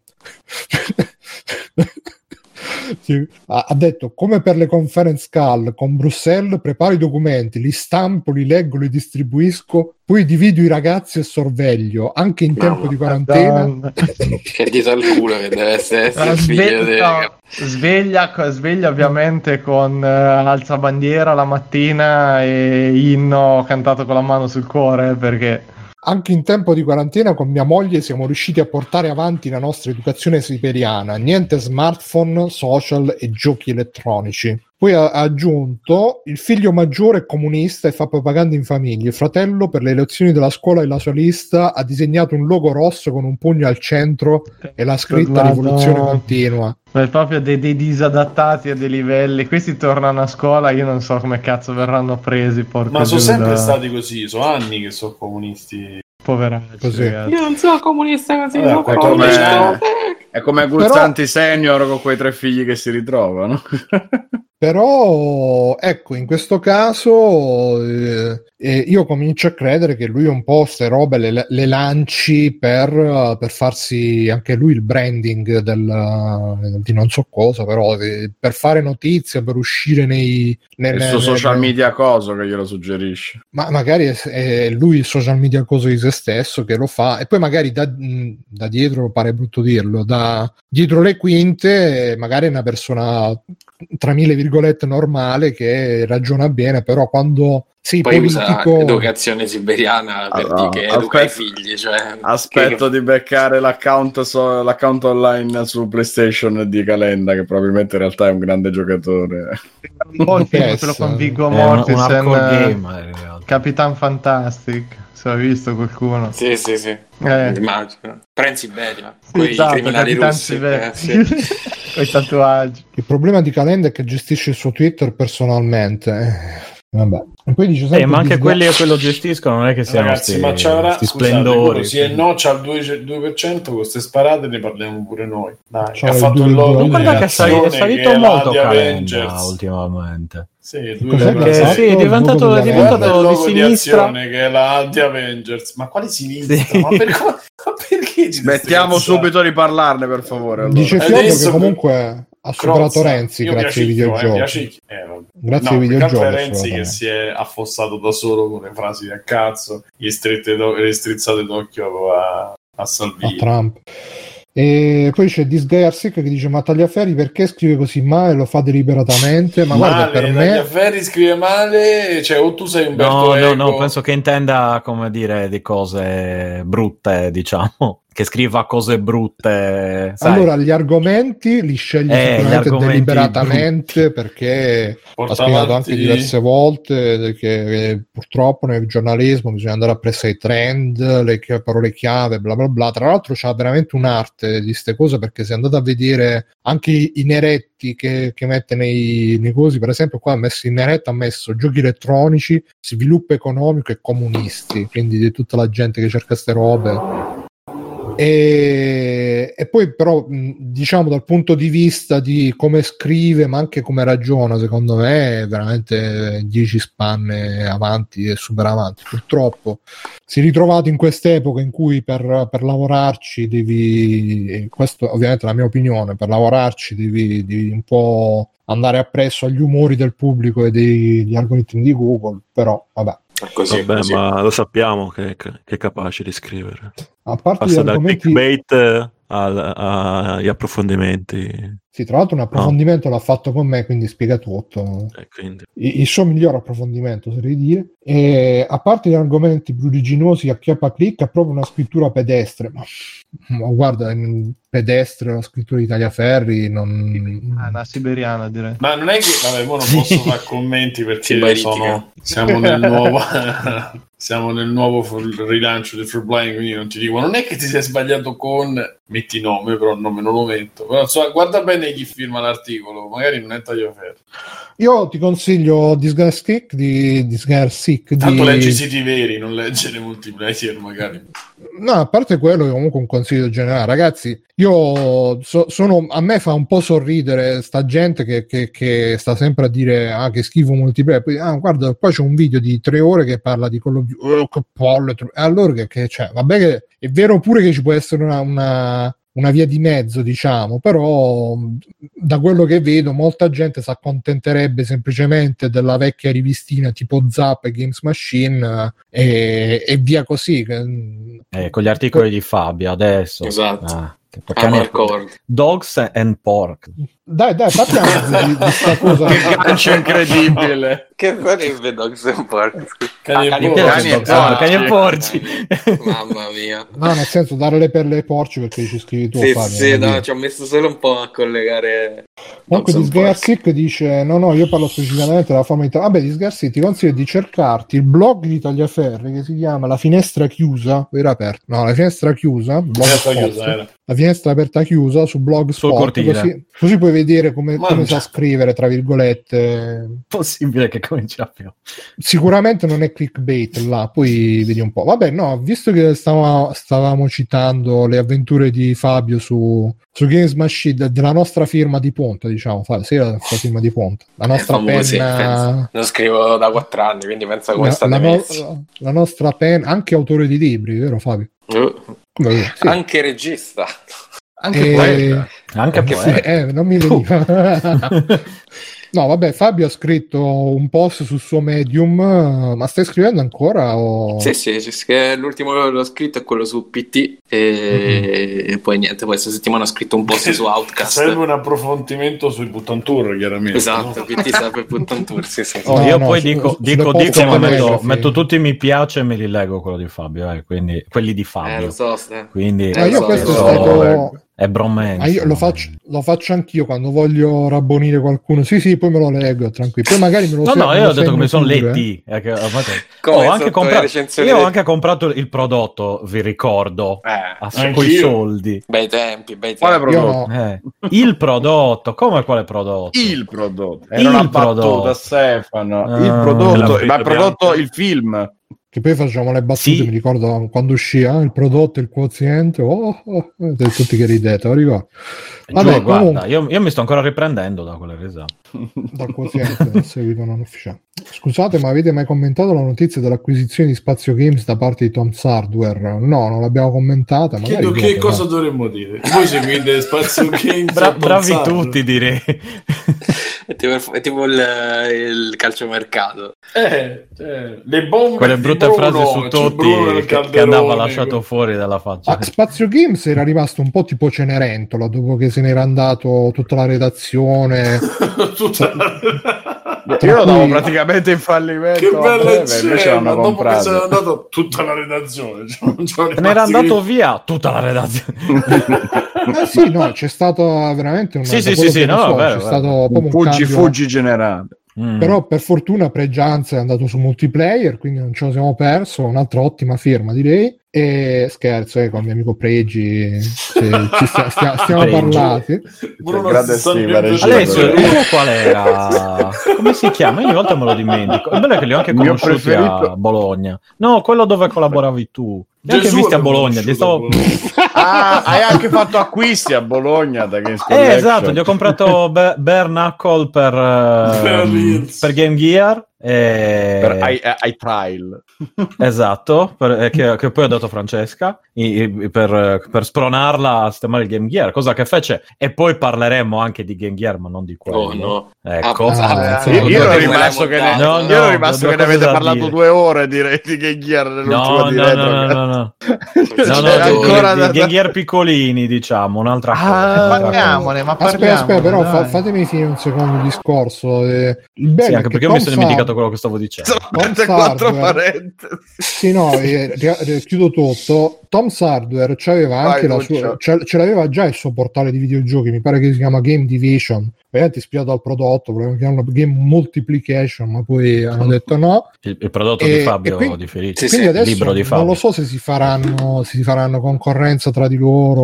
oppure no. Sarà da dai, vediamo. Io spero.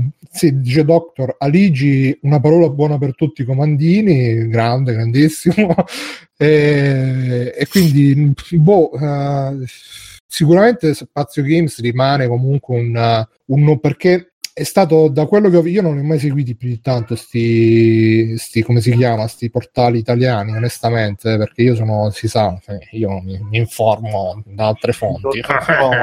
Ah no. Eh, quello soprattutto eh, però Spazio Games era molto seguito sia per la ve- appunto poi c'è la Pregianza comunque per quanto se ne pensi sempre un personaggione che ti smuove le genti, le donne soprattutto e... io lo ricordo molto seguito perché dieci quindici anni fa quando è stato era uno dei primi a fare su- super video recensioni Spazio Games sì, non so sì, se sì, era... ma ancora fanno, sì. Quindi probabilmente no, non so se era tra i primi all'epoca sì sì quindi probabilmente comunque c'aveva un suo valore anche se per super fan l'ha perso, probabilmente c'è ancora un buon seguito. Ragazzi, di... considerate che il grande ah, eh, lo stavo per del... dire che? Che il grande Vincenzo Monti no. è un grande fan. No. No? Volevo dire che il grande delle visite di, di portali, arrivava dai forum, quindi nel momento in cui poi si è spostata tutta la comunicazione sui social, eh, ci sono stati quei cambiamenti. Cioè Spazio Games aveva uno dei forum, ha ancora, però insomma anche se si è limitato tanto nelle, negli accessi più grandi eh, d'Italia sui videogiochi, no? E, e quindi poi dal momento in cui mancano le visite nei forum, ovviamente i soldi, si ridimensiona tutto. Quindi ecco mh, spiegato il perché tante volte questi siti hanno quei crolli e quegli abbandoni storici di cui parlavate prima. Vabbè, comunque dicevamo, a proposito di crolli e abbandoni storici, Fabio ha scritto questa, questo articolo su Medium, memoir su Medium, una marcorda, anche un, un repulisti, cioè biografia. Autobiografia, autobiografia. E, dove diceva appunto che uh, per, per qualche tempo ci ha creduto, ci ha avuto la fase in cui credeva di poter diventare tu ricordi sì. Credeva di Ma poter tu, diventare penso che un po' tutti qui sì sì infatti lo stavo per dire pure io, ci ho avuto la mia fase che dicevo dai scriviamo un post al giorno sul blog, mettiamo la dissense e, e via così.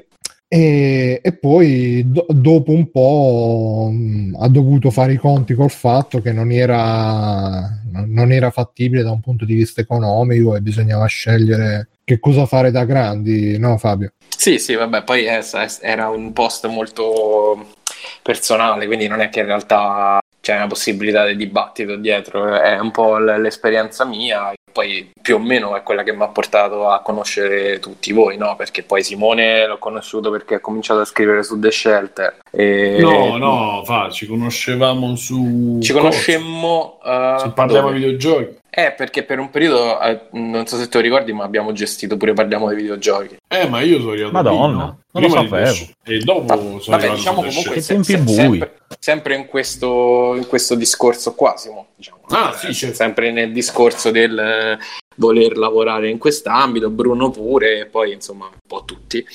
E, poi ed ci siamo è... resi conto che... E poi in sì, mh, ti rendi conto, il problema anche è essere arrivati diciamo nel momento del tramonto di queste realtà, no? Eh, il discorso che vi facevo prima sui forum è solo una delle... Eh, diciamo delle, delle motivazioni che poi ha portato tanti portali a ridimensionarsi o uh, pagare miserie o non pagare proprio uh, e quindi in fin dei conti diciamo la, la nostra generazione dei ragazzetti che uscivano fuori dai blog personali è arrivata quando queste testate hanno chiuso oppure si sono Uh, spostate su altri, in altri mezzi o non sono riuscito a chiappare il terreno, perché poi quando insomma è esploso YouTube eh, ecco Multiplayer che è riuscita a chiappare il terreno, anche Every Eye adesso come adesso sono quelle in realtà più floride, però ci sono altre Eh, altre testate come d'altronde The Games Machine dove ho scritto per quattro anni eh, che non sono mai riuscite effettivamente a, ehm, a, a guidare quel tipo di, di comunicazione là, perché insomma variare la comunicazione dalla forma scritta su rivista eh, al web a trecentosessanta gradi è difficile eh, sia economicamente perché insomma c'hai una, c'hai una serie di cose in più che sono infiniti rispetto alla testata online, eh, pensa solo alla stampa, alla distribuzione, all'impaginatore, mille mille mille costi, eh, sia poi ehm, a livello insomma proprio di ehm, linguaggio e niente, quindi insomma era, era un po' un, uno sfogo amaro che poi mh, con eh, con eh, un po' di mestizia mi sono reso conto che era un po' generazionale, perché di persone non me l'aspettavo, cioè è, è nata come paginetta del diario, ma poi mi hanno scritto veramente tantissime persone per dirmi mi sono rivisto nelle tue parole, eh, è successo anche a me, e quindi insomma mi sono reso conto che era un po' un sogno, e non è nato così l'articolo, cioè l'articolo è nato molto personale, ma invece poi mi sono reso conto che era un sogno veramente condiviso e che chi più chi meno ci abbiamo avuto tutti mh, delle esperienze nella gestione, nel, magari anche, anche gente che non è arrivata diciamo a scrivere per una testata come può essere The Games Machine, ma si è fermata un pochino prima nel percorso perché si è resa conto che non poteva diventare un lavoro, non poteva diventare eh, un futuro, non poteva, non poteva essere monetizzato, e quindi eh, diciamo a un certo punto ti devi, ti devi guardare intorno e devi cominciare a fare un, un altro lavoro che può essere più o meno correlato a questo, ma essenzialmente diciamo che le persone che vivono così in Italia sono pochissime. Questo. Eh sì, sì, sì, no, eh, ce l'abbiamo avuto tutti. Sto... Mirko, tu ce l'hai avuto il periodo giornalista di videogiochi? No. Giornalista di fumetti? Ma giornalista, ma per carità, no, no, no. Fumettista di giornali, ce l'hai avuto quel periodo lì? No, non, eh, non ce l'ho avuto. C'è nel lavoro più bello del mondo, che bisogno hai di questa cosa? Esatto. Eh. Sì, che poi tu in realtà fai il lavoro, il lavoro dei, dei sogni. Eh, eh. Sì, zitto, zitto. Diciamo che oggi ehm, chi fa questo lavoro e, e comunque questo lavoro si regge sulle news, no? Che poi in realtà è la parte che nessuno vuole scrivere perché è una rottura di palle, eh, però immagino che se chiediamo... No, a me se chi... mi dessero anche un po' meno di quello che prendo adesso, cioè, adesso domani lo comincerei a fare piuttosto che... Eh, ma magari ti dessero quello che prendi adesso per scrivere news, eh, ma, ma solo magari, news dico, già. A parte magari, cioè nel senso forse giusto Multiplayer tipo, tipo dà un vero stipendio a Tocca fare, fare fuori Tagliaferri e... sì. Invitiamo comunque... un podcast e poi tipo neanche Cesare... un figlio l'ha fatto andare fuori. Sono lavori che scusa Bru, dici? No, dicevo poi tipo Cesare lo, lo accoltelliamo una volta. No, dico, sono lavori che... Per quello eh... non vuole venire mai nel podcast, ha capito che... ha capito che qua rischia. Ma dici... Ecco, eh, facciamo tipo Cesare. Che ti richiedono veramente un flusso di lavoro costante, senza orari, senza pause, senza... E, e, e so pure abbastanza noiosi, perché poi al fin dei conti si tratta di prendere, tradurre... Ehm... diciamo lo spirito creativo che è quello che tu vorresti sfruttare in questa situazione qua è totalmente annichilito, cioè fa un lavoro creativo per non far niente di creativo forse è peggio che fa un lavoro manuale, e te lo posso assicurare eh, perché purtroppo ci sono passato. Fare i lavori manuali? No, eh, no, fare un lavoro creativo però con una mansione assolutamente non creativa è, è brutto, è terribile, perché in realtà poi pensi di essere arrivato a fare quello che volevi, ma ti rendi conto che non lo volevi fare. No, che alcuni, eh, alcuni rapporti lavorativi più semplici, come può essere, ecco, adesso l'aver aperto il negozio con Ilaria, eh, che se interrompono, che, diciamo, durano nell'arco della transizione, in realtà fanno, sono molto più eh, soddisfacenti rispetto al fare il lavoro. Um, che ti posso dire, il data entry, ecco, data entry, no, vabbè, Artura, Artura, eh, ma, ma guarda che sti lavori qua c'è pure chi fa quello, eh. E il newser tante volte su tante testate piccole, oltre a scriversi la notizia, se la deve pure inserire nel sito, deve, tro- deve inserire la foto, deve... cioè tutta una roba manuale che in un ambito in cui tu pensi penso... di fare una cosa creativa t'annichilisce. Penso che lo fai a vent'anni così perché ti piace e dici sono nella redazione, cioè a un certo punto ti rendi conto, fai, cioè, fai anche i conti con la realtà, voglio sperare, c'è gente che... Cioè, o lo fai diventare un mestiere come ha fatto Simone, comunque c'ha un certo ruolo, eh, oppure... Sì, sì, ma Simone lo fa per una, una delle pochissime... A parte non so del Trapano di chi era. Ah no, è eh, io, io, la io. Gomma. No, no, ero io con... Eh, no, non ero io. Ah, il, il tempera, il tempera matite dei trasformer. Manchiamo io e Stefano a fare rumore, mi sa. Allora, sì, no, sì. Tra parentesi, Bruno, non vendiamo eh, articoli giapponesi, vendiamo... È una bioprofumeria, quindi... Tipo ah, scusa, no, ho fatto, ho fatto sì, sì, scusa, vedete, su, io pensavo su sushi e katane. No, no, beh, no, ecco si chiama non è arrivato profumeria. Niente. Io intuisco che vendano profumi e eh, cose legate. Io ho ordinato, su, ordinato sushi e katane, non mi è arrivato niente. Preso io sto aspettando dei California Roll da un anno, non mi sono mai arrivati. Vedi come arrivano fresche. Sì. Sì, no, sì, però volevo, a proposito di, dire... cose, sì. di cose bioprofumate, il gattino qua ha imparato a usare la sabbietta. Solo che ho fatto, oh. solo che se la sposto da fia- dal fianco della mia scrivania non la fa la sabbietta, quindi quindi sei bioprofumato. Sì, un pochino sì. Madonna, no, io c'ero in bagno che, per fortuna che, che che quando c'è. Parla di Simone Tagliaferri eh, eh, parla di una delle poche isole felici in cui è possibile effettivamente felici non saprei felici Vabbè, manco fel- diciamo, a livello economico è una delle poche in cui il discorso vale a candela, però quante persone ci lavorano in Multiplayer? No, ma infatti eh, mm, cioè a, a, livello, a livello statistico, visto che prima parlavamo di statistica, a sto punto ci sono più calciatori, cioè a sto punto proverei a fare il calciatore sì. che più, ecco. No, guarda, oggi se uno volesse guadagnarci, innanzitutto secondo me dovrebbe buttarsi proprio sull'inglese, perché così già di default c'hai un, un pubblico molto più ampio, e, e poi se, se, vuoi, se c'hai un po' il pelo sullo stomaco ti butti a fare le news controverse, quelle dalla parte dei gamer, da, che sono oppressi dalla società, che di, di, discrimina a favore delle minoranze. Chi, che cosa invece? Cioè One Angry che... Gamer praticamente. Esatto, no, uno si dimentica sempre dei tedeschi, che hanno un mercato enorme, e, e, e loro hanno le riviste ancora, cioè le riviste vanno. Eh, però il tedesco eh, è più complicato. Però è un, esatto, c'è no. quel piccolo problema che il tedesco è una rottura di coglioni. Io invece poi c'è il nostro problema di nostalgia. Io, loro invece se, eh, se, va, dove, se e, dovessi e invece mi sa puntare... che loro sono proprio quelli che non ce l'hanno. Eh, Bruno, sì, mi esatto. sa che sei informa- malissimo informato. Vabbè, dipende, okay. dipende. Adesso non facciamo le solite cose. Comunque ci sono dei revival che eh, vabbè, quindi ci sono come in Italia, ci sono dappertutto. Ci sono. Eh no, Bru- eh, stai un po' peggio. So. Dico, però... se dovessi puntare, ah, se volessi scrivere, basta, diciamo, a livello personale fare quello che faccio adesso, cioè ti, ti apri un blog personale, vabbè, poi panino, il mio panino al salame esiste da sempre, quindi l'ho solo spostato su Medium. E, e scrivi quello che ti pare. Se vuoi trasformarlo in una professione, al di là di farti il segno della croce, adesso come adesso direi non scrivere, ma fai il video, cioè fai, vi- fai Twitch, prova Twitch, perlomeno lì c'è possibilità. Infatti è che... quello che volevo dire prima, Fabio, è che noi abbiamo avuto, avevamo ancora, cioè abbiamo vissuto a cavallo esatto del passaggio tra un medium e l'altro, e, e forse ci siamo evitati, lasciando andare avanti gli altri, da parte abbiamo evitato il momento, perché se lo facevamo lì potevamo eventualmente agganciarci a qualcuno, insomma, a prendere la l'onda, no? E arrivare. C'è, c'è una realtà alternativa dove Free Playing è uno show su YouTube. Mm, esatto. Ma magari anche prima di Free Playing, cioè a livello singolo, magari qua non lo so, siamo... non lo so. Guarda, eh, guarda pure sì. Federico, guarda Federico Nerotti, no? Facciamo tanto, comunque so che non ci sono problemi se dico il nome e cognome suo. E...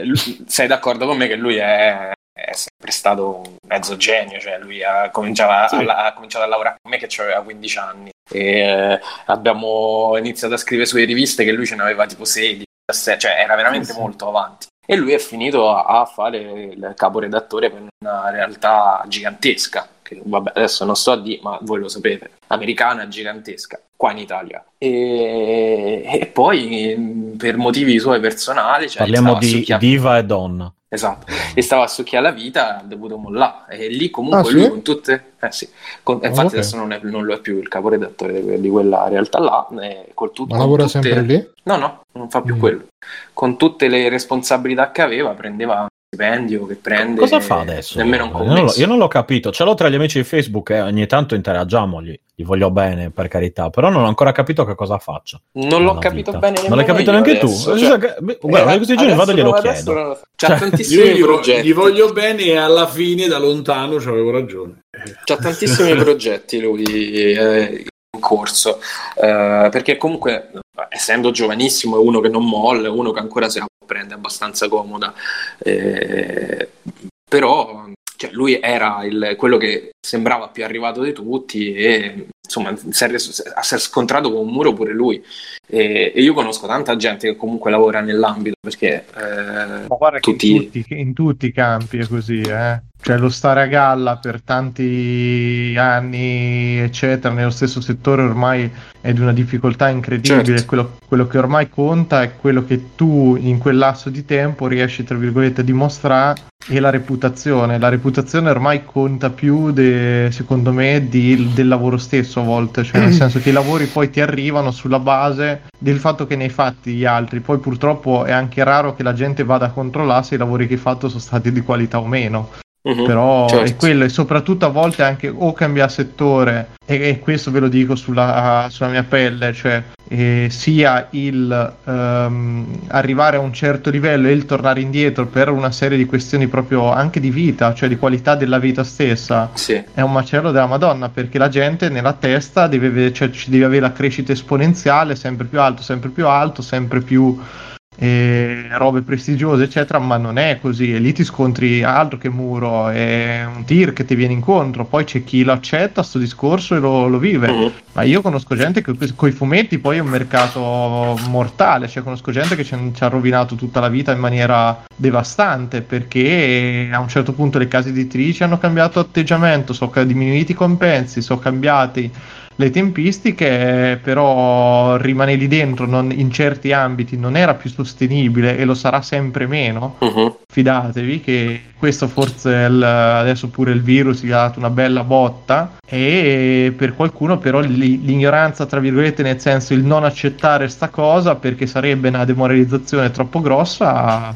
eh, sta procurando dei danni anche psicologici grossissimi su delle persone, certo. Quindi c'è, cioè ci sta. Però, sai, c'è proprio una depressione dovuta al non accettare che verrai retrocesso, Ale, in qualche modo. Se tu hai modo. voluto fare tutta la vita una cosa, esatto. Io eh, sono stato fortunato dal punto di vista mio perché io c'ho lo spinta a disegnare, non me ne fottevo un cazzo, ti dico la verità, di cosa disegnavo, cioè ho cominciato coi fumetti perché mi veniva naturale come roba e mi piacevano, poi arrivato a un certo punto dici sì, ma io non è che c'ho voglia personalmente di fare fumetti tutta la vita, perché è un mondo difficilissimo, è stressante, io non l'idea a un certo punto di pensarmi a cinquanta e passa anni, sessanta anni a dove fa eh, con Marvel quaranta passa pagine al mese da solo, cioè è la follia totale, non... e qualcuno per hai qualcuno... capito che quella vita non faceva più per te, non ce la faceva, dopo dieci anni, quasi dieci anni che l'ho fatto ho detto no, io non, non posso vive, continuare a vivere così, perché ho, io ho fatto sei anni di rinunce totali per fare quel lavoro, che vuol dire che non uscivo di casa, mm-hmm. non... non facevi niente, quindi era tutto quello. Dopo quando la, la, le persone non ti cominciano a chiamare più perché te non ci sei mai, e il rapporto che c'hai comincia a andare anche in difficoltà, vuoi avere una vita al di fuori que- di quella lavorativa, è un po' pesa la situazione, cioè, o cioè, poi pesa, o lo accetti e continui a farlo oppure cambio. È il contrappasso de- dei lavori creativi, no? Mi? Cioè eh, quello sì, che dicevo sì, pure no? nell'articolo, cioè, a me scrivere mi piace tantissimo, ci sono giorni in cui non non mi viene bene perché non mi va, oppure ci sono dei giochi che non mi danno de- delle, delle vibrazioni tale da poter scrivere qualcosa di interessante, no, ma poi no, tu ci no, devi ti viene proprio da qual- scriverne, cioè devi comunque scrivere no. qualcosa, oppure ecco nel disegno tu vuoi disegnare una cosa in un modo ma sai che la devi disegnare in un altro modo, vuoi scrivere una cosa, vuoi dire una cosa ma che il pubblico ne vuole leggere un'altra, quindi so il, il, il contrappasso poi tra le, aspetta- le aspettative tra quello che vuoi fare te e quello che invece devi fare poi sono micidiali, eh, esatto, questo... esatto. In questo tipo d'ambiente. Quindi insomma sono lavori molto molto molto complessi,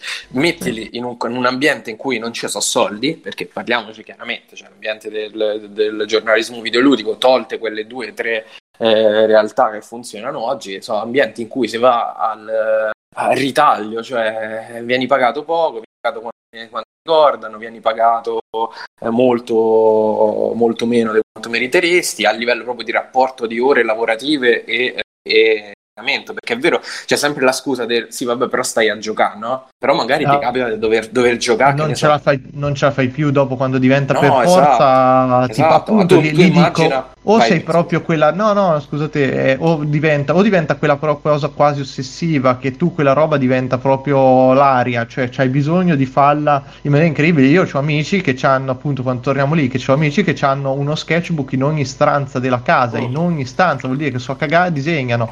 Però sei matto, che si, capisci? Cioè, diventi che si matto. Cuoce la pasta e disegnano da, da, so, a livelli tecnici pazzeschi, perché se te dedichi tutto il tempo che c'hai a una cosa arrivi a dei livelli spaventosi. Bravo, per forza, certo. Eh sì, però da un certo da un punto di vista umano sono di disadattati certo. totali, non riesci a parlarci perché non, magari se gli fai i disegni lo capiscono meglio che se ci parli, e sono devi scoppiare. Il punto, il, i, i punti sono un paio, uno quello rispetto a quello che stai dicendo te è proprio che sono delle scelte che fai. Eh, però un conto è quando la scelta ti è imposta da quello che c'è intorno, sì, ma è brutta. Eh, eh, eh io infatti stavo raccontando eh, il... da un mio collega, gli è arrivato c'era tre quattro giorni prima della recensione.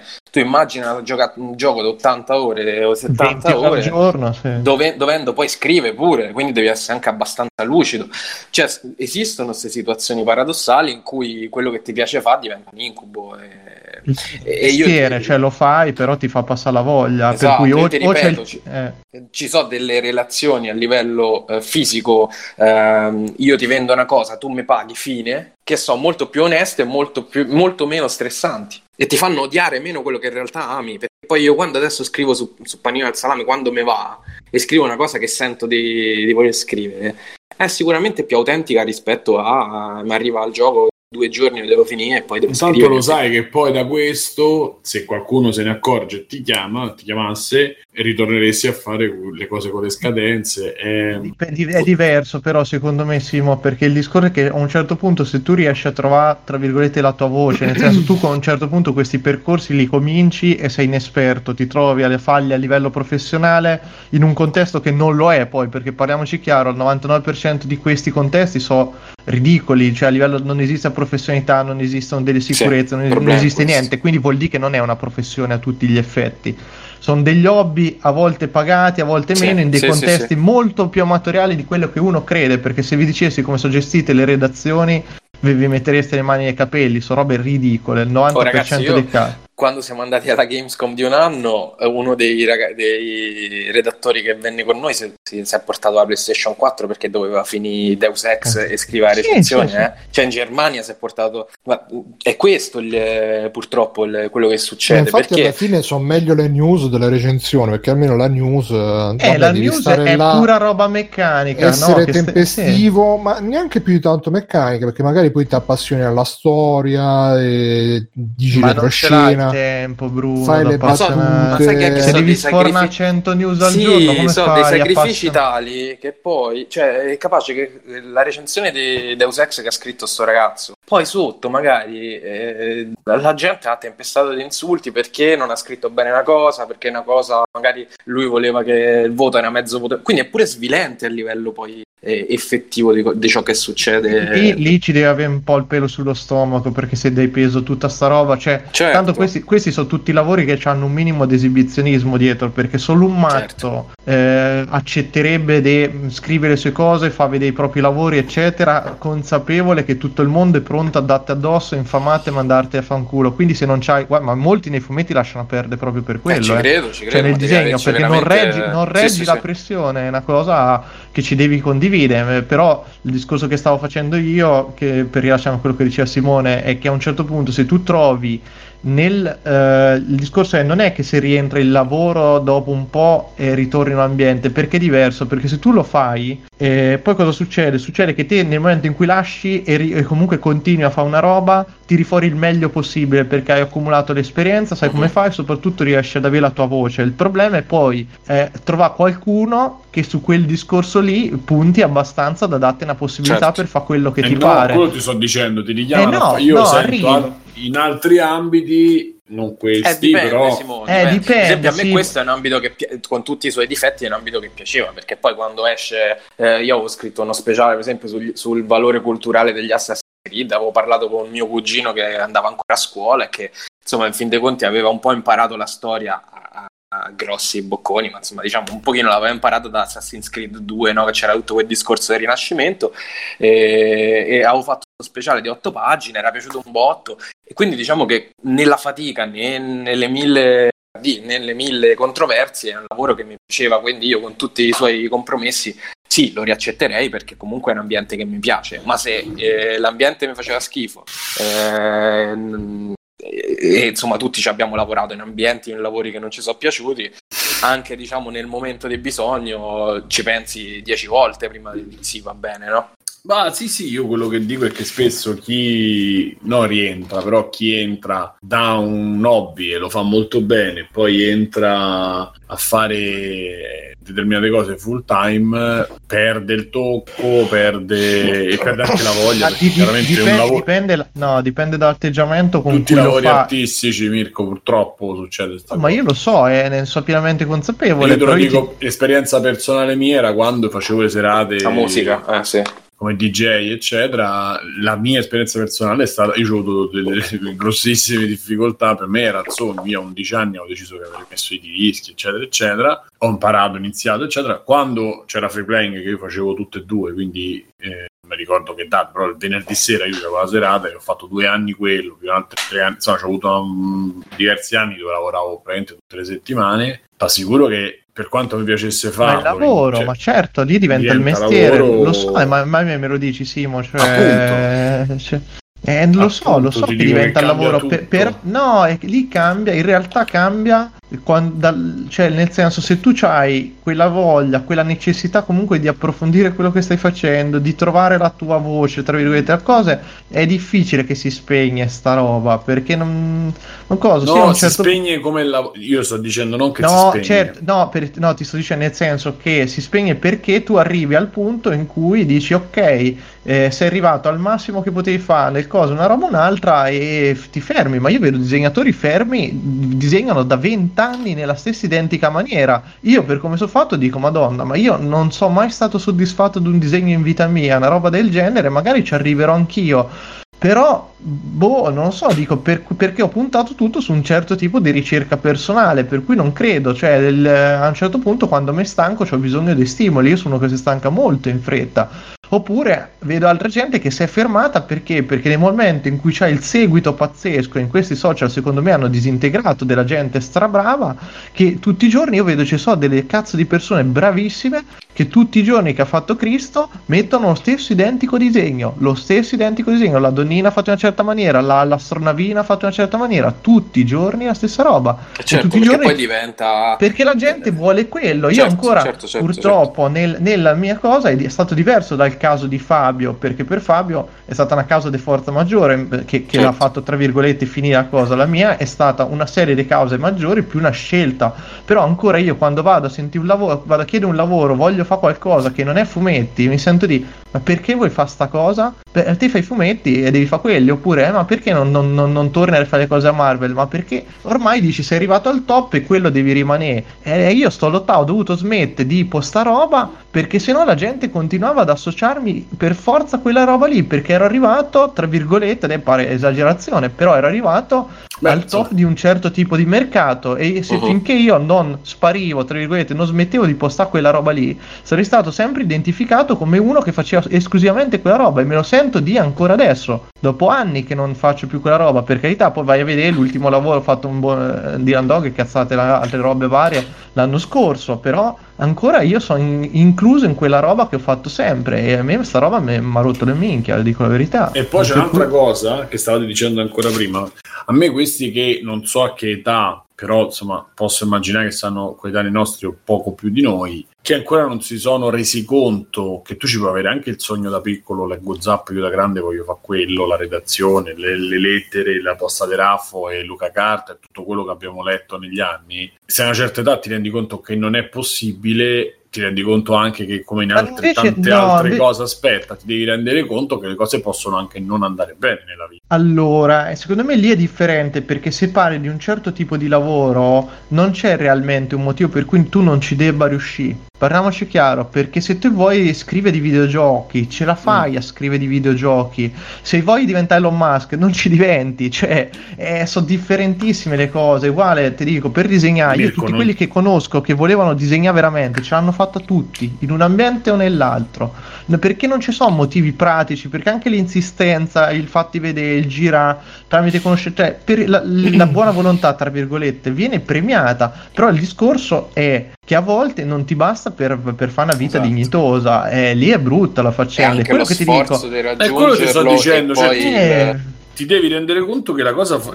le cose possono ma fallire, oh, ragazzi, accetti, ma nella ma, vita ma, finiscono ma, Simone, le storie d'amore un... no ma sono d'accordo e... ma il discorso cioè, di maturità, ma io Simo conosco gente che dice a me non mi hanno pagato oggi però ho pubblicato, ma esatto. sei un mongoloide, cazzo, senza offesa per cosa, perché non puoi ragionare così a quaranta anni, ma come cazzo fai a ragionare così? No, ma se no, guarda che poi di casi ce ne abbiamo tanti che li vediamo proprio noi, e, cioè nel senso esistono nella nostra realtà, anche nel senso anche nella realtà dove vivo qui, persone che possono permettersi di non lavorare e dire quello che dici te perché c'è qualcuno che paga, o perché c'hanno la scelta, possono fare la scelta di dire io mi faccio, cioè io se mi impuntassi e dicessi ah mo per un anno faccio quello che voglio fare, mi rimetto a posto, che ne so, finisco gli studi, queste cose così, lo posso anche, cioè secondo me i miei mi danno un calcio cazzato in testa, però nel caso in cui io lo volessi fare magari ce la potrei pure fare per qualche mese e dire ok, mollo tutto il lavoro, eccetera. È un piano lì, Simo, devi, devi cominciare, no, aspetta, a ragionarci. Però non lo, io, a me non mi verrebbe mai di dire io ricomincio a fare l'adolescente che cerca di fare, di sfondare nel mondo, che ne so, della, dell'editoria o della musica senza avere un piano B, appunto, o senza farlo come sto facendo, cioè nel senso, perché hai archiviato però il sogno. Quelle, no, no, eh,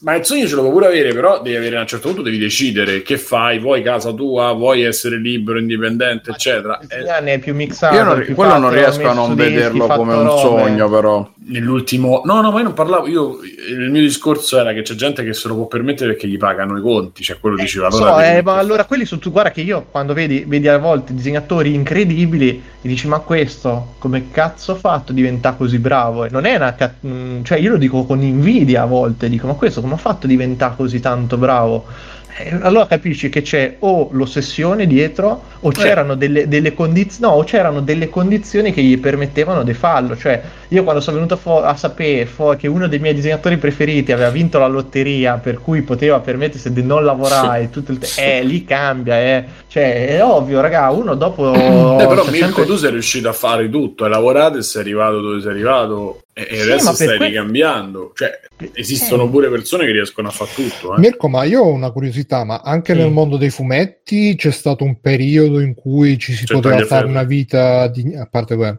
ci, poteva, ci si poteva fare una vita dignitosa e poi le paghe si sono abbassate e tutto quanto, allora, o è sempre ma... stato così?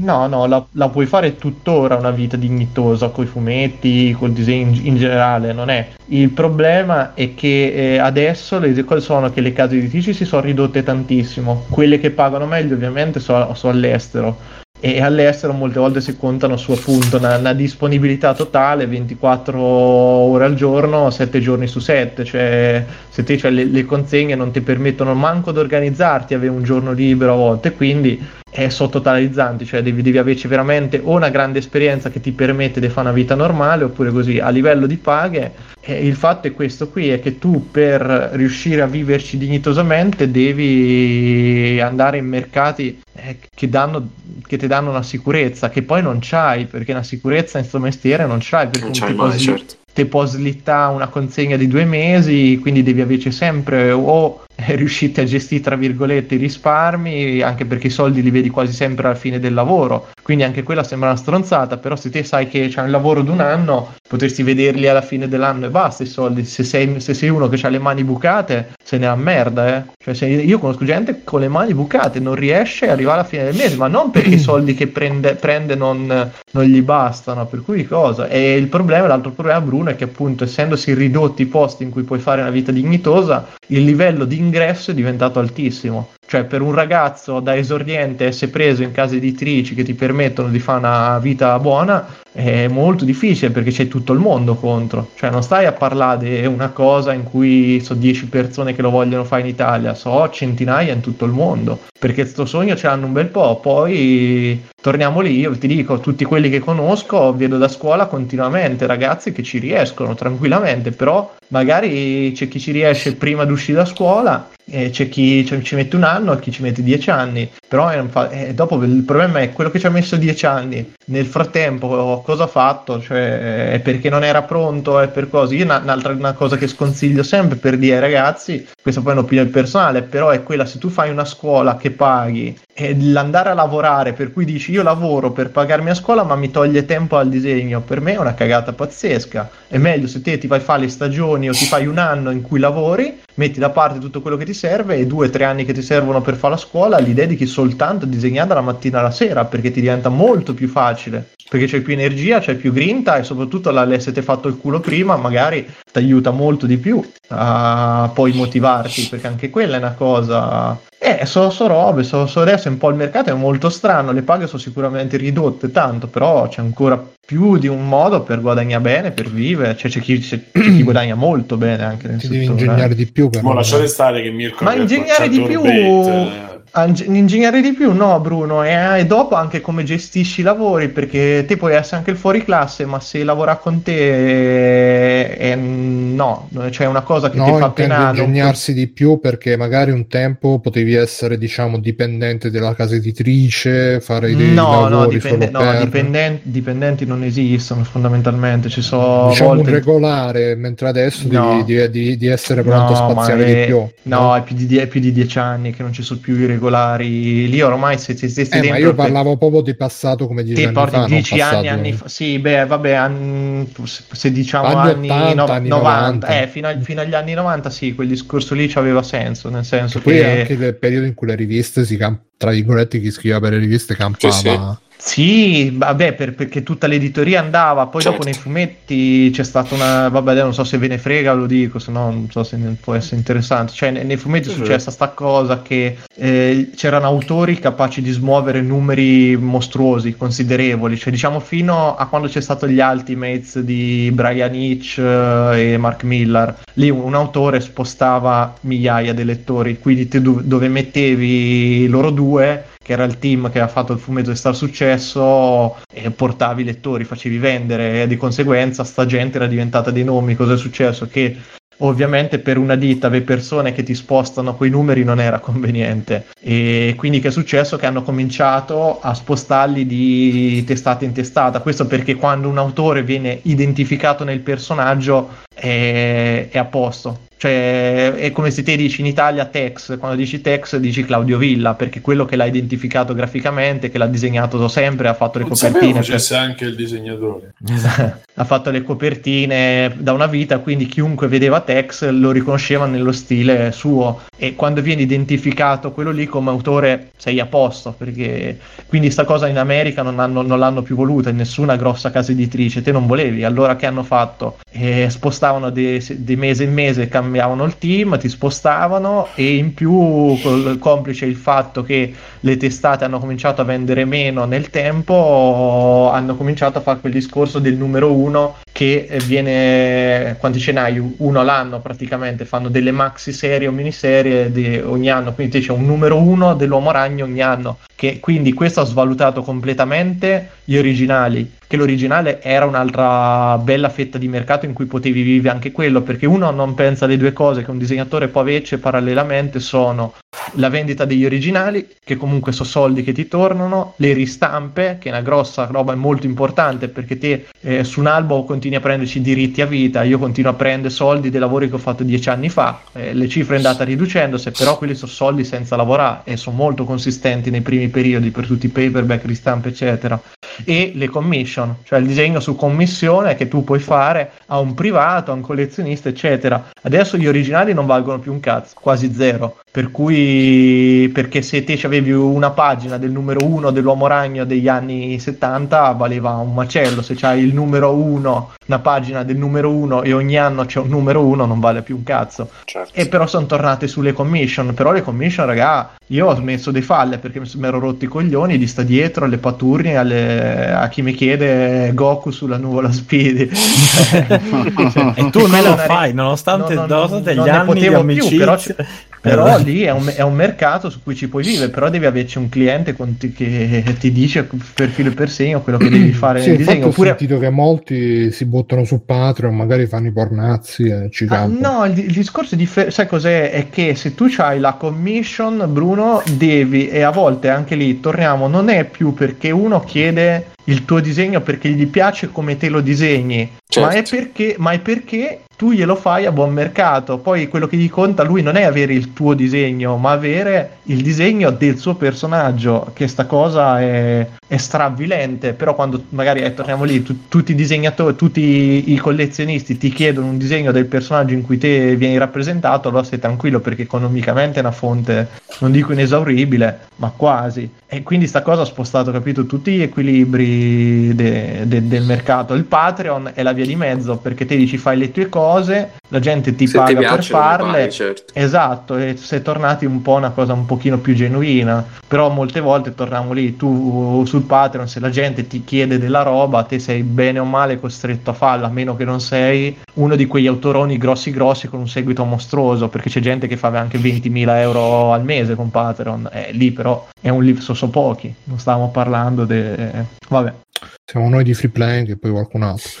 Vabbè, io prima di passare avanti volevo dire due cose, una in generale e una su Federico. In generale volevo dire che uh, comunque uh, alla fine cerchiamo di non cadere nel discorso di uh, eh ma ci sono quelli che lo fanno perché hanno le cose, le protezioni eccetera, cioè, sicuramente è vero tutto, però per me bisogna sempre spingere perché ci siano condizioni più chiare e uh, da parte di chi poi questi lavori li dà e li gestisce, perché uh, alla fine molte persone, se molti ci si buttano, è anche perché chi gli offre questi lavori attira in vari modi uh, la gente, eh, promettendo la, a parte la classica visibilità, poi le copie gratis, stai solo giocando eccetera eccetera. Quindi io nel mio piccolo l'ho sempre fatto di, di mettere, di cercare tra virgolette di, di fare chiarezza su questi meccanismi, perché poi giustamente ci sono t- tante persone che um,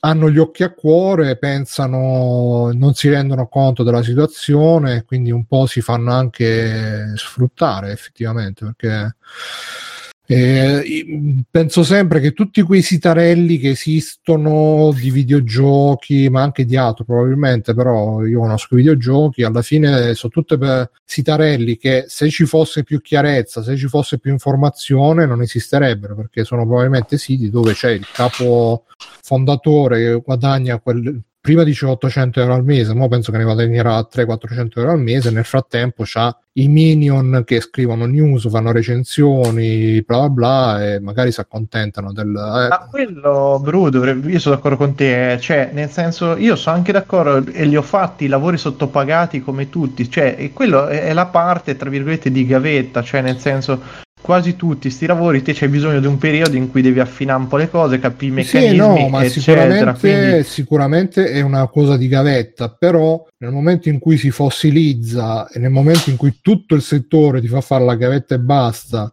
è, è come, è come quelle, quelle realtà che campano a forza di tirocinanti, di Bruno, ma il lavoro è così nel duemilaventi. Io, tu sei fortunato, fortunato che il lavoro, è tutto il lavoro è così. Ma io sono fortunato relativamente, però vabbè, non, non sto qua parlare dei fatti miei lavorativi perché N D A, N D A assoluto. Sì, vabbè, il senso è se riesci a lavorare da solo eh, in questo momento è sicuramente meglio di quello che deve sopportare un lavoratore dipendente. Sì, no, il lavoro è così, però ripeto, proprio perché è così, è proprio perché lo dici anche tu che devi sopportare, lo devi sopportare non per i tuoi colleghi, lo devi sopportare per chi sta sopra di te che magari potrebbe essere più chiaro, più onesto, più comprensivo, eccetera eccetera, e, e invece poi magari finiamo per prendercela con uh, il collega o quello che lo fa gratis, quello eccetera eccetera, che anche questo è una roba che aveva detto Levin, quando c'è un, una leadership autoritaria si tende a si tende a farsi le scarpe a vicenda invece di coalizzarsi contro la leadership, quindi ve lo riconsiglio. E poi per quanto riguarda no, Federico eh, eh, però mi mischi un po' le, cioè nel senso del discorso che facevo prima, ah non nel senso che fai delle scarpe. No, il discorso che facevo io non era quello del, del collega, quello che dicevo è che ci sono persone che riescono, possono permettersi di fare determinate cose perché c'hanno, o hanno meno pensieri o semplicemente non gli interessa, cioè non hanno l'ambizione di dire io voglio, che ne so, appunto, essere indipendente, avere casa mia, avere la possibilità di, spend- di spendere i soldi, guadagno come voglio, ma semplicemente c'ho quel sogno, lo porto avanti a qualsiasi età. Sai quanto quanti ce ne sono di persone che lo portano eh, avanti, Simone, io non voglio... è il senso di dire, capito, non è il senso di dire quello è stronzo o quello è bravo. Dico, personalmente ci sono persone che possono portare avanti determinate idee, possono decidere di, di dire, ripeto, io ho io la possibilità, pure semplicemente andando via a casa e di tornare da mia madre, dire che c'è ancora la cameretta mia, cioè io ce l'ho, però non la, non la scelgo, cioè non è una scelta che voglio fare in questo momento, capito il senso? Cioè, era questo, non era sì, un no, riferito agli eh... stronzi.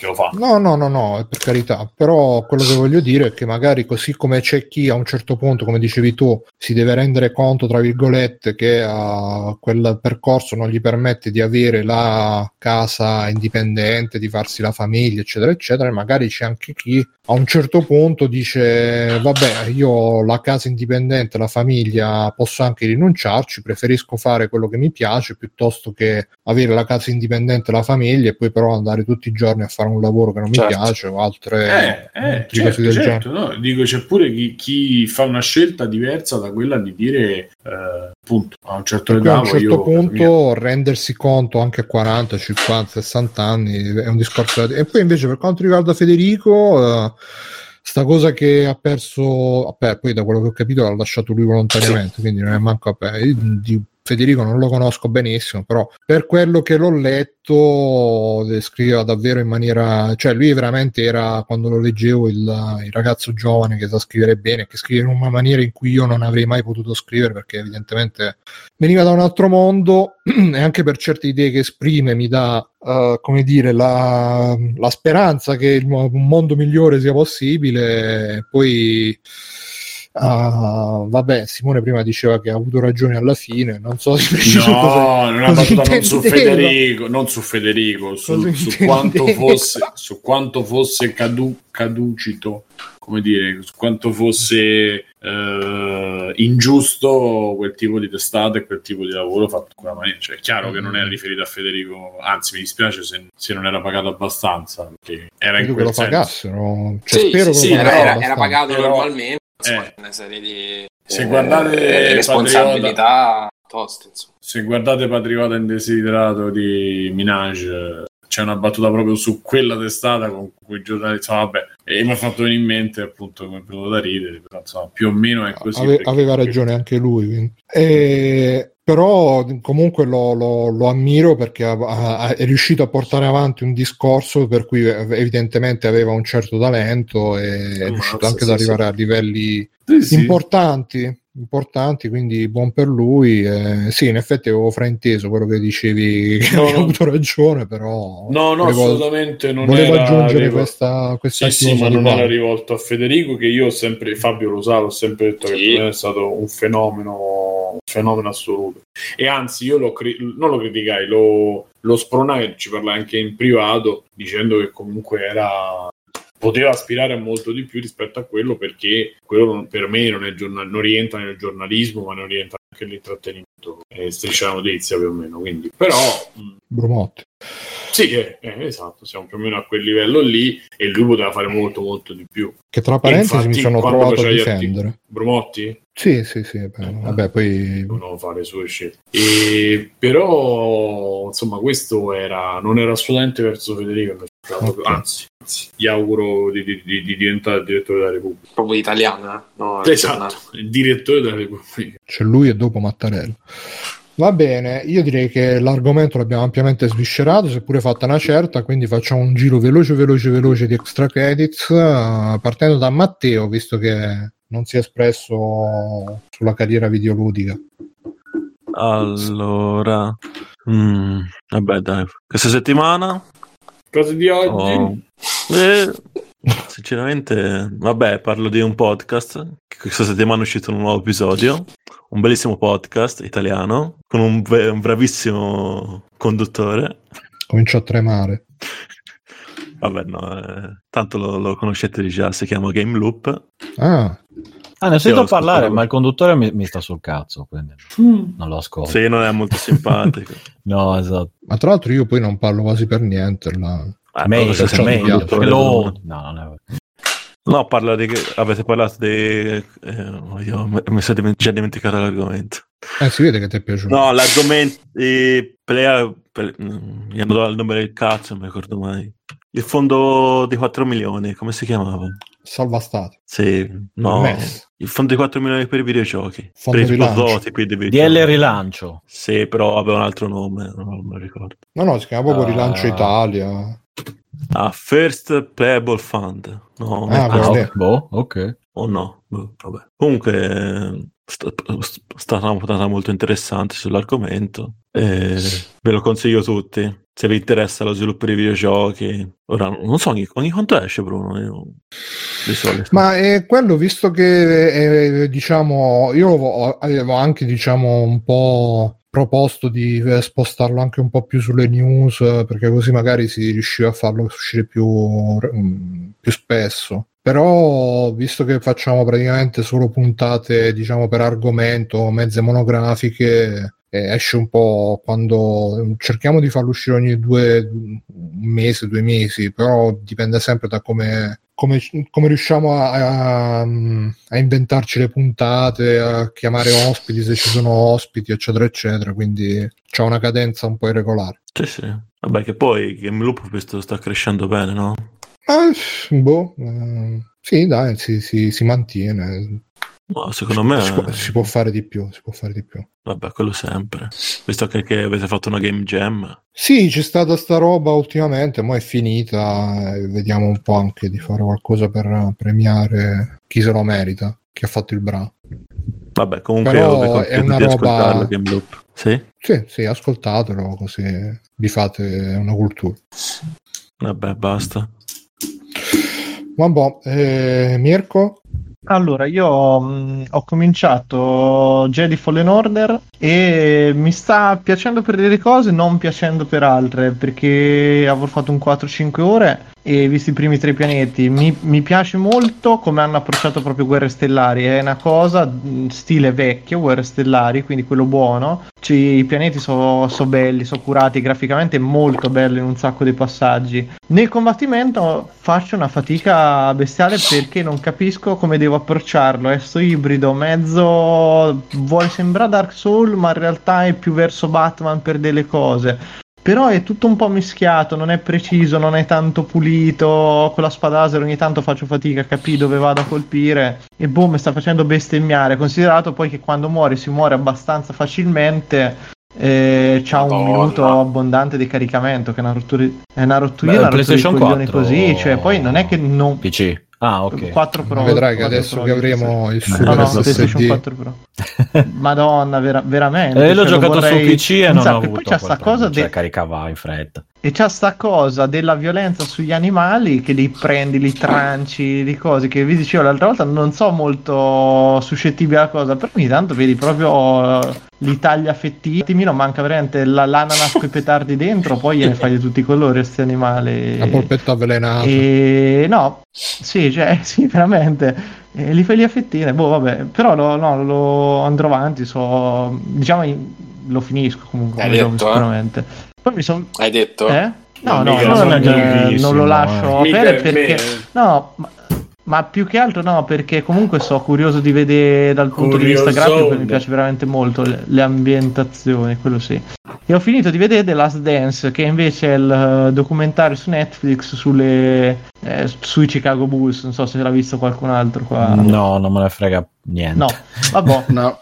E a me è piaciuto, a me, anche, manco a me me ne frega niente del basket, sapete tra l'altro il mio odio per lo sport, e invece qui sono dieci puntate molto belle, produzione altissima, ha fatto un sacco bene, ruota attorno tutta la figura veramente cristologica di Michael Jordan, salvatore di ogni partita, che anche qui io non avendo vissuto mi sono manco informato più di tanto, però un pochino il dubbio ce l'ho avuto se è, è, un, è il documentario che lo celebra in questa maniera micidiale o è veramente un giocatore di una caratteristica, cioè proprio come non ce ne sono stati a, più a quel livello, capace da, dai numeri lì, quando vedi che in una partita di, di in una partita su cento punti lui ne faceva una media di quaranta, insomma vuol dire che giocava abbastanza bene. Però è, è strano eh, come documentario, perché all'inizio proprio te lo presenta come sto super campione senza macchia, più va avanti più in realtà vengono fuori tutti i lati un pochino peggiori, e lui è veramente davvero sportivo, è un pezzo di merda micidiale, cioè c'è una competizione a livelli pazzeschi, si inventava le cose pur di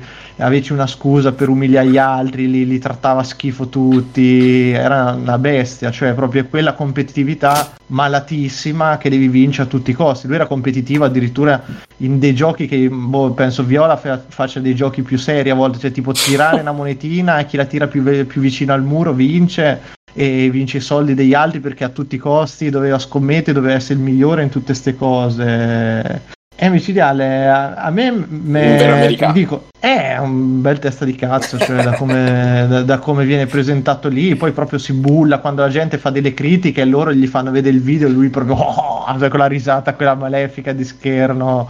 È micidiale. E poi soprattutto è un uh, documentario pieno di gente vestita male. Io sono stato male fisicamente perché lui ro- passavano da beh, il completo, quello da basket, eh, ok, a co- quando se li metteva, si mettevano proprio dopo la partita sti completi eleganti, cravatte e tutto, maniche che arrivavano oltre le dita, pantaloni che sorfinavano per terra, delle robe che io ho detto mamma mia qui sì, c'è... Poi in quegli cioè... anni erano ancora ma... ho, ho presente... ma no, ste... io l'altro giorno lo dicevo, dice eh sì erano gli anni novanta cazzo no mm-hmm. no se cercate delle foto recenti di Jordan c'è lui con un completo dorato e argento sempre uguale, cioè sempre di dodici taglie più grosse, che io capisco che a una persona eh, di un po' l'etnia quello due, due metri no, due, di due no, no, no perché no adesso ti, ti dico ci sono delle persone di due metri e mezzo, mettevi un completo magari non è il massimo, però i sarti esistevano eh, negli anni novanta, non è che penso potessero anche permetterselo tra eh, l'altro eh, esatto cioè. Beh, ma negli anni novanta c'erano anche i pantaloni bragaloni, quindi un po' era la sì, moda un dell'epoca. Po' ci stava però cazzo sta cosa cioè E... e poi tipo le macchine ho capito che le macchine non sono fatte per i giocatori di basket, cioè lui che arriva dentro la Corvette che secondo me aveva i piedi dentro il motore praticamente perché sembrava che la macchina gliel'avessero costruita intorno, cioè c'è, c'è tutti questi momenti un po' strani che... il tizio ma gigante non... della macchina dei Simpson sì, che prende per sì, il culo Nelson cioè, è pieno di questi momenti, però me mi hanno proprio tenuto inchiodato lì a guardarlo, e proprio per uno a cui non frega veramente niente come a me lo sport, questo ecco è uno sport in cui si vede pochissimo lo sport, però praticamente è lo sport senza tutti i tempi morti, quindi fosse così rea- realmente na- boh, magari me è più bello. Vabbè, no, ve lo consiglio, guarda, perché è un bel documentario comunque. Non... niente, questo com'è Last Dance o The Last Dance? Eh, credo sia The Last Dance, ti ci guarda al volo capita Netflix. No, beh, tranquillo, buono trovo. The Last Dance. Boh, sì. Alessios, io mi sono visto un paio di serie su Netflix. Ho visto I'm Not Okay With This, che ci hanno già parlato qua su, su Free Playing, fatta dal regista di The End of the Fucking World, che mi era, piaciuto, mi era piaciuto molto e me l'ero persa quando è uscita, poi mi sono incuriosito, mi è venuto in mente, l'ho vista questa settimana in una mattinata, perché sono episodi di venti minuti e vanno giù lisci lisci tranquillamente. Quello con la ragazzina episodi. Di It, giusto? Sì, quella che fa Beverly Marsh in, in It. Mm. E... e l'ho trovata molto molto deludente, esatto, fa tutta la città. L'ho trovata molto molto deludente perché non è niente di che, appena sta per diventare interessante la serie finisce e Sano, durante la serie Netflix eh ma è che la, la cosa che mi ha fatto girare il cazzo è che è stata fin dalla prima scena ah ok è Carrie però coi superpoteri, e poi c'è tutto un episodio Scusa, che è Breakfast Carrie Club Carrie, sì, Carrie, quello di Stephen King. Eh, ma pure lei c'aveva i superpoteri, Carrie Stephen King. Sì, nel senso è rifatta come se questa fosse una che a un certo punto, oddio, c'ho la cosa che posso far succedere le cose con la mente, come se andasse in direzione super, supereroi, però questa cosa non scoppia mai, è semplicemente questa cosa di mistero, questo elemento di mistero su lei, che c'è ovviamente la metafora dell'adolescenza che sta crescendo, sta cambiando il corpo, eccetera, e è convinta che... Sì, ma infatti non si è capito perché... È Carrie, è Vabbè. Carrie. È, è... C'è l'episodio Breakfast Club però con questo tra virgolette paranormale, e fin, quindi fin qui un'identità sua non ce l'ha, quando inizia a mettere su qualcosa finisce la serie. Ma scusa, e quindi vedremo che, se che ci significa sarà. Il titolo I Am Not Okay With This con, con che cos'è che non è ok? Ma un po' con tutto, perché lei praticamente non è a posto con ragazza, nulla nella sua vita. Eh sì, sì, sì. Beh, è perché c'è la storia che il padre. Chi era quello che c'aveva il inizia... io non ci sto, io non ci sto, non ci sto. Eh, Ciampi. Era, era Peter ah. Griffin quando faceva il programma, come si chiamava? Eh, cosa, Green, Green Green Gear. Cosa fa esatto, girare le mie rotelle? No, no, però ha ragione, ha ragione Simone, era Ciampi.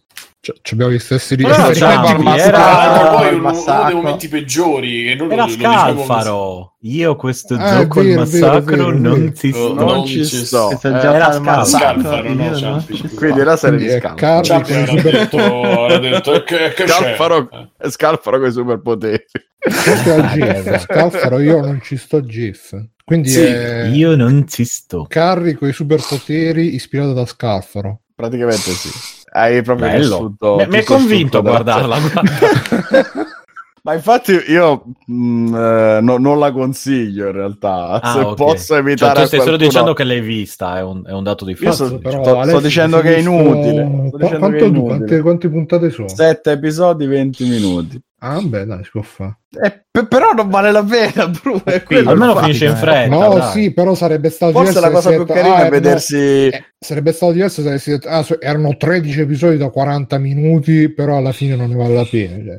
O no? Ma no, no, no, perché quella magari può avere il dramma, non lo so, può avere qualche cosa un po' più approfondito. Questa è una serie che dovrebbe essere un po' più leggera e in effetti in questo funziona, perché gli episodi appunto te li butti giù come caramelle, ne finisci uno e dici vabbè, ne vedo ancora un altro, vedo ancora un altro e te la finisci tranquillamente in una, in una mattinata, in una serata, come vuoi. Però poi arrivi alla fine e dici ah vabbè, e, e che cazzo m'hai detto di, di nuovo? Nulla, perché appunto è mezzo Carry, mezzo Breakfast Club, eh, con i ragazzini, coi problemi, e ok. Poi appena ci, si tratta di approfondire un minimo la trama, perché parte con mio padre si è suicidato un anno fa, il rapporto col fratellino, il rapporto con la mamma che si odiano perché lei è adolescente, quindi devo dire alla madre che e è sta scop- Stranger Things, se ci pensi, cioè, eh, ovvi- no, ovviamente, cioè, ovviamente. Però almeno lei, lei non c'ha il gruppo di amichetti, non c'ha tutte le cose, esatto, anni ottanta, gira in bicicletta, eh? Almeno no, va in giro solo a piedi praticamente lei. No, no, no, solo a piedi e o oh, in macchina, po', quando, quando blocca sarà... il power up della macchina. Quando ci sarà il revival degli anni novanta, vedremo tutti i ragazzini che girano con lo skate, che fanno gli olli trecentosessanta. Tony Hawk. Eh sì. Ma quelli, non, cioè, io li ho, tipo a Cagliari li ho sempre visti, non è che da me non eh, esistono. No, non lo so, cioè, non so mai, no, no, no, cioè, gli skater sono sempre stati, eh, continuano a esserci. Io quando facevo le medie c'avevo il compagno di classe che era skater, cioè il diario che scriveva skate is not a crime.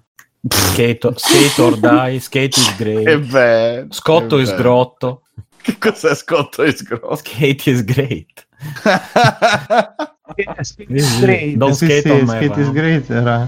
Che bello questo stanza. Vabbè, dicevi poi Alessio, oltre a questo che cosa hai visto? Poi invece bello. Una carina che vi voglio consigliare, perché io non, non ne avevo praticamente sentito parlare, mi è arrivata così dal nulla, Netflix me la continuava a proporre, è The Midnight Gospel. E i disegni sono belli, mi hanno detto, vero? Mi fa cagare proprio a spruzzo, è una roba orribile. Cioè, da vedere è pessima per me. Perché cioè, adesso scopro... se ha visto due serie tivù di merda, aspetta, ce le sta consigliando. Eh. Questa, questa me la sono. No, quell'altra ho detto di no, Simo, porca troia. Non mi mettere in bocca parole che non ho detto. Questa la consiglio da ascoltare praticamente come un podcast, perché appunto io me la sono messa lì che andava mentre disegnavo, quindi praticamente non la guardavo, perché quando mi cadeva l'occhio su quella mi, mi, mi si bruciavano le pupille. Adesso ti vuoi fare la carriera da disegnatore, ci stai dicendo? No, no, no, no, no, solo... Dì la verità. È il mio sfogo nervoso, è una cosa che mi rilassa mettermi là con l'iPhone. Come me che svito saldo, capito? Sono esatto, tu c'hai quel problema che devi per forza moddare tutto, io sì, ho questo sì, problema che devo disegnare. Vabbè, Midnight Gospel, scusate, eh, viene dall'autore di Adventure Time e questo mi spiega perché mi fa cagare com'è graficamente, anche se in realtà da ascoltare appunto mi è piaciuto un sacco, perché eh, io l'ho sentita in italiano, doppiata bene, non so in inglese, ma in inglese avrei fatto molto più fatica a, a seguirla, visti i temi trattati, visti i termini che magari vanno a usare, perché è tutta una serie che mette in scena la supercazzola del ragazzino fantascienzo che attraverso un lettore di realtà virtuale viaggia per i mondi e va a incontrare personaggi assurdi per intervistarli per il suo podcast, tra l'altro, e eh, potrebbe è essere Branchia, Branchia. Eh, eh. E in effetti somiglia alle Marche, il posto dove, dove sta lui eh, sì. e... E con la scusa di andare a intervistare, colori, mette giù, soprattutto per i colori, mette giù in ogni episodio dei temi man mano sempre più pesanti. Parte dalle droghe leggere per arrivare all'ultimo episodio che affronta l'ultimi due episodi la morte, e non è una roba trattata con la storia, con chissà che cosa succede nella serie. In realtà è, è proprio una scusa per darti un contesto video con magari qualche metafora, qualche allusione appunto visiva a tutto un discorso che in realtà è solo praticamente verbale, cioè per quello dico che si può tranquillamente ascoltare come un podcast senza nemmeno stare troppo a, a, a tenerlo, a, ad avere l'attenzione su quello che sta succedendo a, a video. Poi al di là dei gusti, che io non amo lo stile di disegno alla Cartoon Network, all'Adventure Time, non mi piace, e ho fatto fatica, per dirvi, anche a vedere serie che poi mi sono piaciute tantissimo come BoJack e Rick e Morty. Questa non, non, continua a non piacermi anche adesso che l'ho finita. Uh, sono otto episodi, anche questa da più o meno venti minuti l'uno. Questa è un po' più oscillante perché dipende dall'episodio, però anche questa me la sono vista in un pomeriggio, praticamente molto rapidamente, perché è super interessante stare a sentire questi discorsi, che poi sono discorsi praticamente filosofici o, non so, culturali, di comportamento, i temi trattati, eh, aspetta che non me li ricordo, parlano di... Eh, abbiamo detto droghe leggere, la morte, comportamento con il diverso, la meditazione, valori sociali, politici, spirituali, cioè c'è dentro di tutto, e è molto molto interessante. Non sto a, a dirvi niente perché appunto non, non si riesce a ridurre a una pillolina così, o almeno non, non ricordo niente di, di troppo veloce da dirvi adesso. Vi, ve la consiglio e basta, provate a vederla e, o a seguirla quantomeno, appunto ad ascoltarla, perché è interessante sottofondo. Esatto. Va bene, grazie. E Biggio? Eh, poi c'è Madalè, Madalè di genere. eh, allora, io devo sempre iniziare così. Allora, un po' come la settimana inizia proprio di, bene. Di dov'è questa esatto. Situazione che non ne so niente? Sempre eh, Lorenzo, dai, te l'abbiamo passato, Guzzanti che fa Ghezzi. Ah, ok. Che, cioè lui che sta facendo i cazzi suoi, poi si vede che lo, come lo chiamano, e cioè, eh, poi c'è Madalè, Madalè. Eh, comunque storia delle suore dei menari. Sì, le solite cose, le suore di menari. Comunque sono successe d- diverse cose. Adesso non riesco che a pensare a lui, lo, do- lo devo rivedere. Praticamente eh, ho avuto una serie di una serie pure di vedere due sorelle che sparano un paio di uffi, cioè. Comunque allora le, ho, ho subito delle vicissitudini, come le, ogni tanto mi succede, ovvero eh, pri- prima ho scoperto che stavo ho, ho, ho sistemato il, il Mega Drive, ho fatto la modifica, esatto. E, ed è andato bene, e, tutto ok, alla fine ho capito che sono, cioè ho avuto solo la conferma di essere un idiota, ma, ma questa insomma, questo si sapeva, ecco, non essere, esatto. Non essere così modesto, stai, dai. Essere un grande idiota. Comunque sistemata, allora cosa faccio? Dico beh, a questo punto modifico il Saturn, cioè non è che stiamo lì, è il passo successivo, problemi c'hai te. E ho detto modifichina a sessanta hertz, tac. Ho guardato online com'era la procedura ed era simile all'altra, ho detto beh, allora facciamolo. E allora lo faccio e funziona al primo colpo. Ciao. Esatto. Funziona al primo colpo e c'è, allora molto contento. Saturn P A L. Oh, Saturn P A L, però mm. con lo switch cinquanta sessanta hertz. Mm. Comunque è eh, fino a lì sto bene. Passo successivo che lo stavo provando smontato, e chiaramente prima di rimontarlo perché ho detto inutile. Scusa, chiedo in chat, ma perché Biggio è diventato un modder hacker così all'improvviso? Non so, perché ho scoperto che mi rilassa. Eh, è sempre stato un tecno esatto. A parte wizard. Che io sono sempre stato un tecno wizard, eh. Quindi, e Mirko lo sa bene. E... perché Mirko è stato cioè... montato, cioè è un hacking. Gli ha fatto la modifica. No, esatto. È uno dei, dei, di quelli che ha un, un promotore androide. Del nome. È venuto fuori Mirko la cosa. Human. Esatto. Comunque, insomma, era smontato e ho avuto un momento ele- ele- electro- electroboom, non so se lo conoscete, quello che prende la scossa su tutte le cose, su YouTube, il tizio che mi pare che sia pakistano, eccetera, eccetera. Comunque, era smontato sì, e-, sì. E però c'erano de- non stava leggendo dei giochi, ho detto vabbè, adesso l- devo, devo provare delle altre cose, magari aggiorno il firmware della, della scheda di memoria esterna, insomma, vabbè, comunque... Tocco una parte, pre- prendo la scossa come al ed è stato allora mare. Hai avuto i tuoi superpoteri. Esatto. È come, come al su... mare quando giocavo a Street Fighter due. E... Come quello su Mai Dire tivù che, che doveva montare la lampada. Esatto, e questo è il famoso tic e tac. Esatto. Più o meno quello. Io ho detto, e questo è il famoso tic e tac. Tocco dove non dovevo toccare e fa uh, contatto. E mi prendo la scossa al braccio destro e vabbè, ma niente di forte. Comunque dico, vabbè, sti cazzo. No, no, mi è, rindo- è rimasto indolenzito qualche ora. Ma... ma ne- esatto, questo sei non sicuro, mi fermerà. Allora ho detto... che era la scossa, il braccio destro indolenzito qualche ora, io stavo già al pronto soccorso, pronto. No, no, no, è il sinistro quello del, dell'infarto. Cioè, no, no, è il destro. Poi, è il destro. E ma io sono mancino, sì. Quindi per me è sinistro. Ah, vabbè. So, e, e poi sono anche sardo, per noi è dall'altro lato. E... comunque, e, e niente, allora dico, no, no, no, devo, devo staccare il cavo della, dell'alimentazione. Però il cavo dell'alimentazione non era bloccato proprio bene, quindi staccandolo lo muovevo un po', a, sai, un po' a destra, un po' a sinistra, fa un contatto e salta la luce. Cioè vedo la scema eh, boom. È davvero davvero elettroboom, esatto. eh. so, dico, bene, vabbè, allora. Quartiere, tipo. No, no, no, so, solo, anzi, qui in Svizzera i contatori sono divisi per zona, quindi salta la luce della zona salotto, per la precisione. Ah, anche, qua, quindi... anche qua a casa mia c'è la zona... Ah, eh, esatto. In Svizzera, non lo sapevi? Sì, sì. sì eh.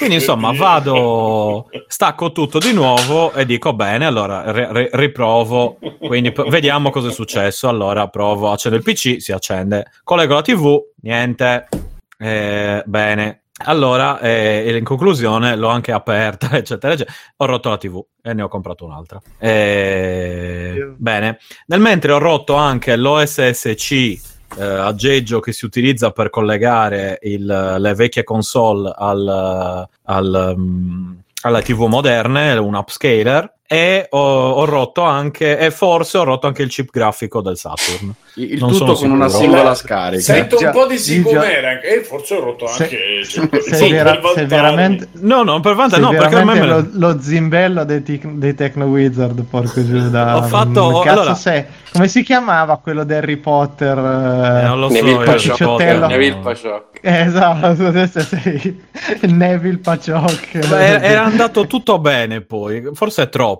Io no. invece che fare le cose, poi io ho distratto, invece che fare le cose in sicurezza è Collega- ricollegare dove serviva, cioè bastava attaccare due viti, tutto ciò non sarebbe successo. Io sono saltato, saltato per la prima volta eh, la settimana scorsa il pedale di Rock Band che mi ero devastato. Ho deciso di prendere in mano la situazione, ho comprato un, un saldatore e ho saldato. Se lo vedi un saldatore vero piange, penso, però funziona. A me vedere che cos'hai poi, che sono, sono curioso. Comunque sette X che ieri ci ha bacchettato, mandami fotocircuitini, esatto. Ci ha bacchettato, che si chiama stagnare, sì, non saldare. Eh, esatto, è stagnare, sì, no? È la saldatura quella con, con la mascherona, il, quella il da coso uomini a gas. Che, che esatto. Il ferro, no, è quella, è quella per, sì, per nerd. Comunque insomma il, il punto è che per una Una volta avevo fatto tutto perfetto al primo colpo senza danneggiare niente e poi chiaramente la, la mia distrazione è, ha, ha contribuito a fare il resto nel mentre, quindi devo ah ecco devo rispedire l'O S S C in Irlanda per farlo riparare perché in garanzia l'ho Beh. pagato anche i duecento e rotti, quindi insomma che troia.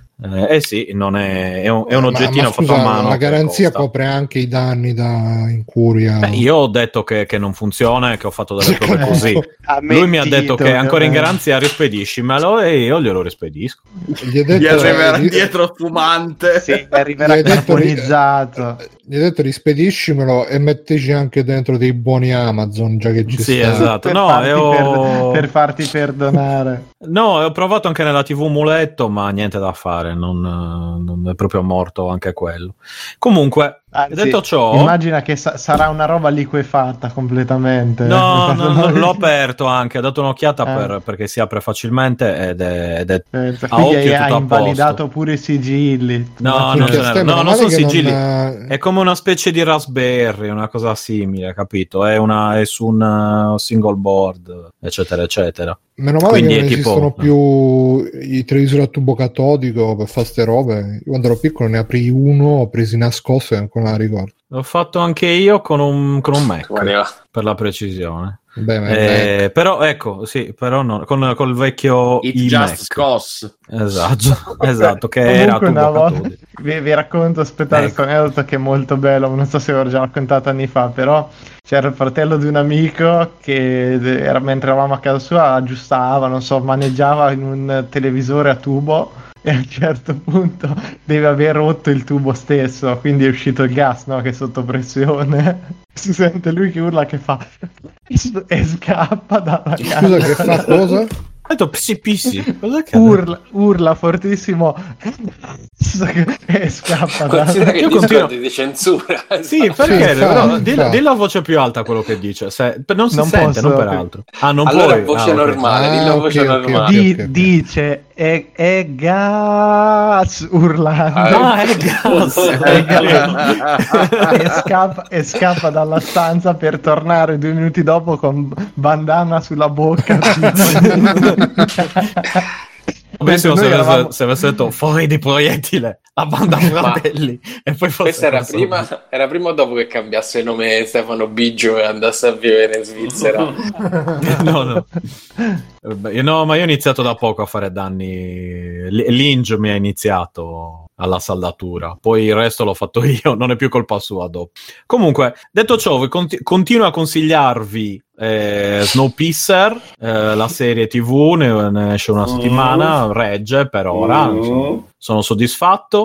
Eh, sto facendo un rewatch di Frasier, una vecchia serie di fine anni novanta con uh, sì, con uh, due fratelli um, psichiatri che, uh, a cui succedono tante cose matte. Eh, e poi vi consiglio un gioco invece a cui sto Gio- giocando in maniera alacre in questi giorni in cui non posso sfasciare altre cose perché le ho già, sfasci- le ho già sfasciate, e non posso neanche giocare ai videogiochi perché eh, dovrei usarli sul muletto e mi, mi sta in culo e niente, è perché ho le cose rotto, quindi ciccia. E... che si- il gioco si chiama Rimworld ed è un gioco... Eh, lo so che dà adito a facili battute, eh, ma è un gioco indie che ho visto, era nel tipo nell'home page di G O G, quando sono andato a riscattare c'era to- Total Annihilation gratis, eh, mi sono preso Total Annihilation e ho visto sto gioco qua che sembrava, diceva, ispirato a Dwarf Fortress, eh, a Dune e ad altre cose.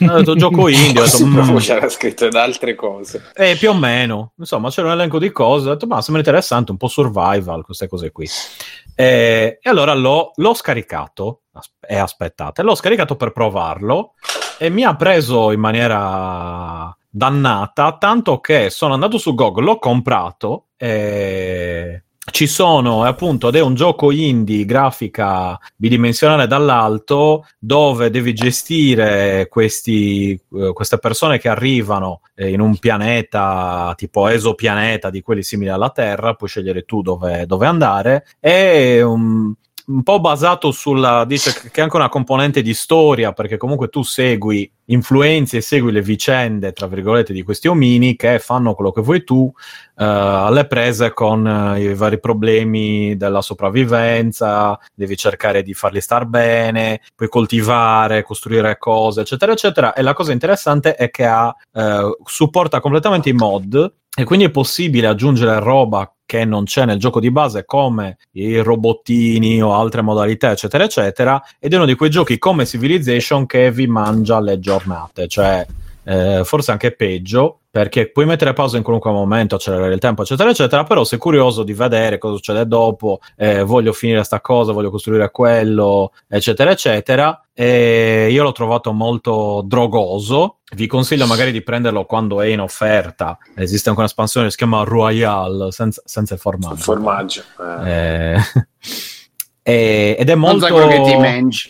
Esatto, eh, ed è molto, insomma, l'ho trovato un bel gioco, ben fatto, qualche baghettino qua e là, eh, però appunto mi ha preso molto, se vi piace la cosa un po' survival ma non esagerata, dove appunto si può mettere pausa eccetera, ed è in, in single player, è uno di quei giochi a cui penso che Gamination debba stare alla larga, lo saluto anche per Frasier, perché sono quei giochi dove facilmente fai, fai sessanta ore in due giorni che non ci sono neanche, però riesce a farle, non si sa come. E, e niente, si chiama Rim World, lo trovate su G O G o su Steam, adesso costa venti credo forse, comunque se lo trovate scontato è meglio, per, anche se si rivale. Va bene, allora prima di lasciare la parola a Simone per chiudere in bellezza vi dico due robe, uno uno sfogo piccolo piccolo, visto che parlavamo di, di accidenti tra scosse elettriche, anche tra l'altro stamattina c'era il nostro amico in chat su Telegram che ci ha raccontato altre sfighe da cui meno male che è uscito ah, illeso. Ah sì, allora,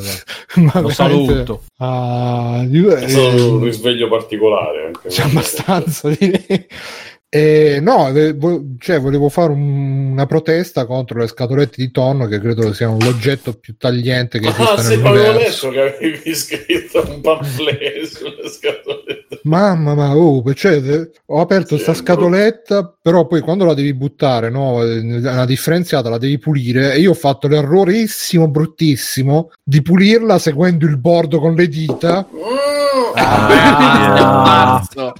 Sei un pazzo. E non io ripeto, te... mio fratello no. non ha messo tre o quattro punti sul pollice perché ha fatto la stessa cosa. Eh, molti anni fa, però, però era è quasi un bambino. Voglia di leccarla. Ma perché lei è tipo oh, come, quando, come quando sei il fakiro col cobra, devi sta, non devi sì. Perché io c'avevo la spugnetta a fare la spessura, allora dicevo ah tanto che cazzo me ne frega. Ma non è eh, quello, perché avevo, avevo aperto due o tre scatolette di tonno, me so mangiavo le piccole e poi le buttate tutte quante, una mi ha ferito, l'ho buttata insieme alle altre, poi tipo il giorno dopo sono andato a buttare un'altra roba nella raccolta differenziata per spingerla giù, sono andata a incappare un'altra volta nella stessa scatoletta di merda, eh, mi ha tagliato un'altra volta il dito, porca eh, io mi metto i guanti infatti per, per quando butto vetro e ma latta, quelli da perché... baseball tipo per... eh più o meno guarda, perché anch'io cioè, mi sono non tagliato tagliato ma a braso molto a braso. Vedi quanti danni fa questa raccolta differenziata. Ah, esatto, fa più danni che altro. Però posso fare uno sfogo ma di, di un minuto? No, di dieci secondi. Eh, vabbè. Velocissimo. Porco! No. Esatto. Mi sento preso per il culo dalla Sega per i mini Game Gear. Posso. Devono andare a cagare, non glieli compro, si fottano. Li odio perché hanno detto che doveva essere una roba, un, un evento a livello di PlayStation cinque ed è quella merda di mini Game Gear che ma guarda notizia... se me li regalano li prendo ma non gli do un soldo che se ne devono andare a cagare basta no ho detto no ho detto io non gli do un soldo non glieli prendo se me li regalano me li prendo ma io un soldo soldi allora non gliene sotto, do sotto lo desideri e, e hanno giocato con i miei sentimenti e hanno di nuovo messo le mani nelle tasche degli italiani aggiungevo. La notizia evento non era quella ancora più assurda del cloud per le sale giochi?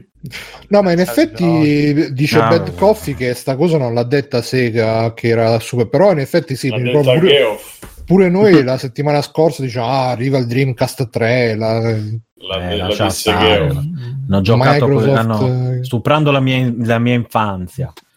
Mm-mm. Mentre comunque basta niente volevo solo dire questo ho finito e eh, va bene eh, Simone io non ho posso allora velocemente perché ho dato solo un ascolto faccio un'altra è l'ora delle riflessioni ram, ram, lampo mamma mia eh, sì.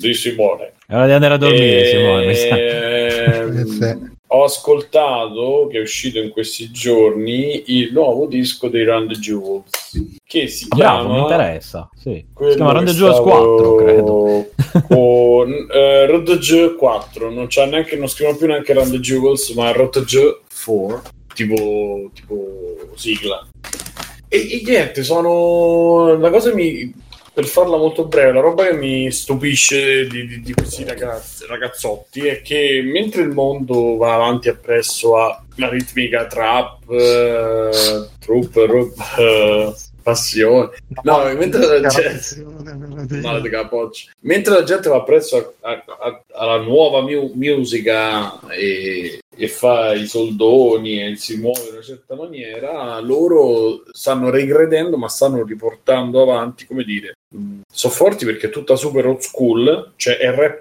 vecchia infatti maniera, mi, mi coi, piacciono molto con i testi vecchia maniera ma non è vecchia nel senso che c'è tutta una, una rivisitazione che tiene conto di quello che c'è stato eh, questi anni comunque a livello musicale e, e si crea una roba e poi c'hanno delle metriche sono interessanti e, e vecchie, cioè sono metriche comunque anni novanta che però rimesse in questo, rielaborate così, risultano molto nuove.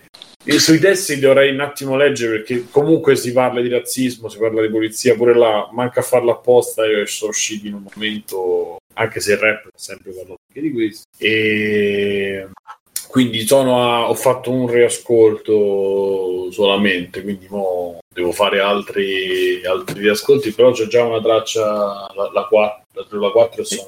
Io lo devo Beh. ancora sentire, loro tendenzialmente mi piacciono molto, forse il, il, i primi due molto, il terzo un po' di meno. Li ho apprezzati molto quando hanno fatto un disco che si chiama Meow the Jewel, dove hanno ri, ri, remixato tutto con i miagoli dei gatti, e quello mi è, mi è, mi è molto emozionato. Molto però bello. Sì, per i tuoi stessi motivi mi sono piaciuti, poi sai a me che io, cioè, la trap, lasciamo stare, vabbè, solo anche le trap me... Mi a piacciono le te... trap, ma non la trap. Le Trump.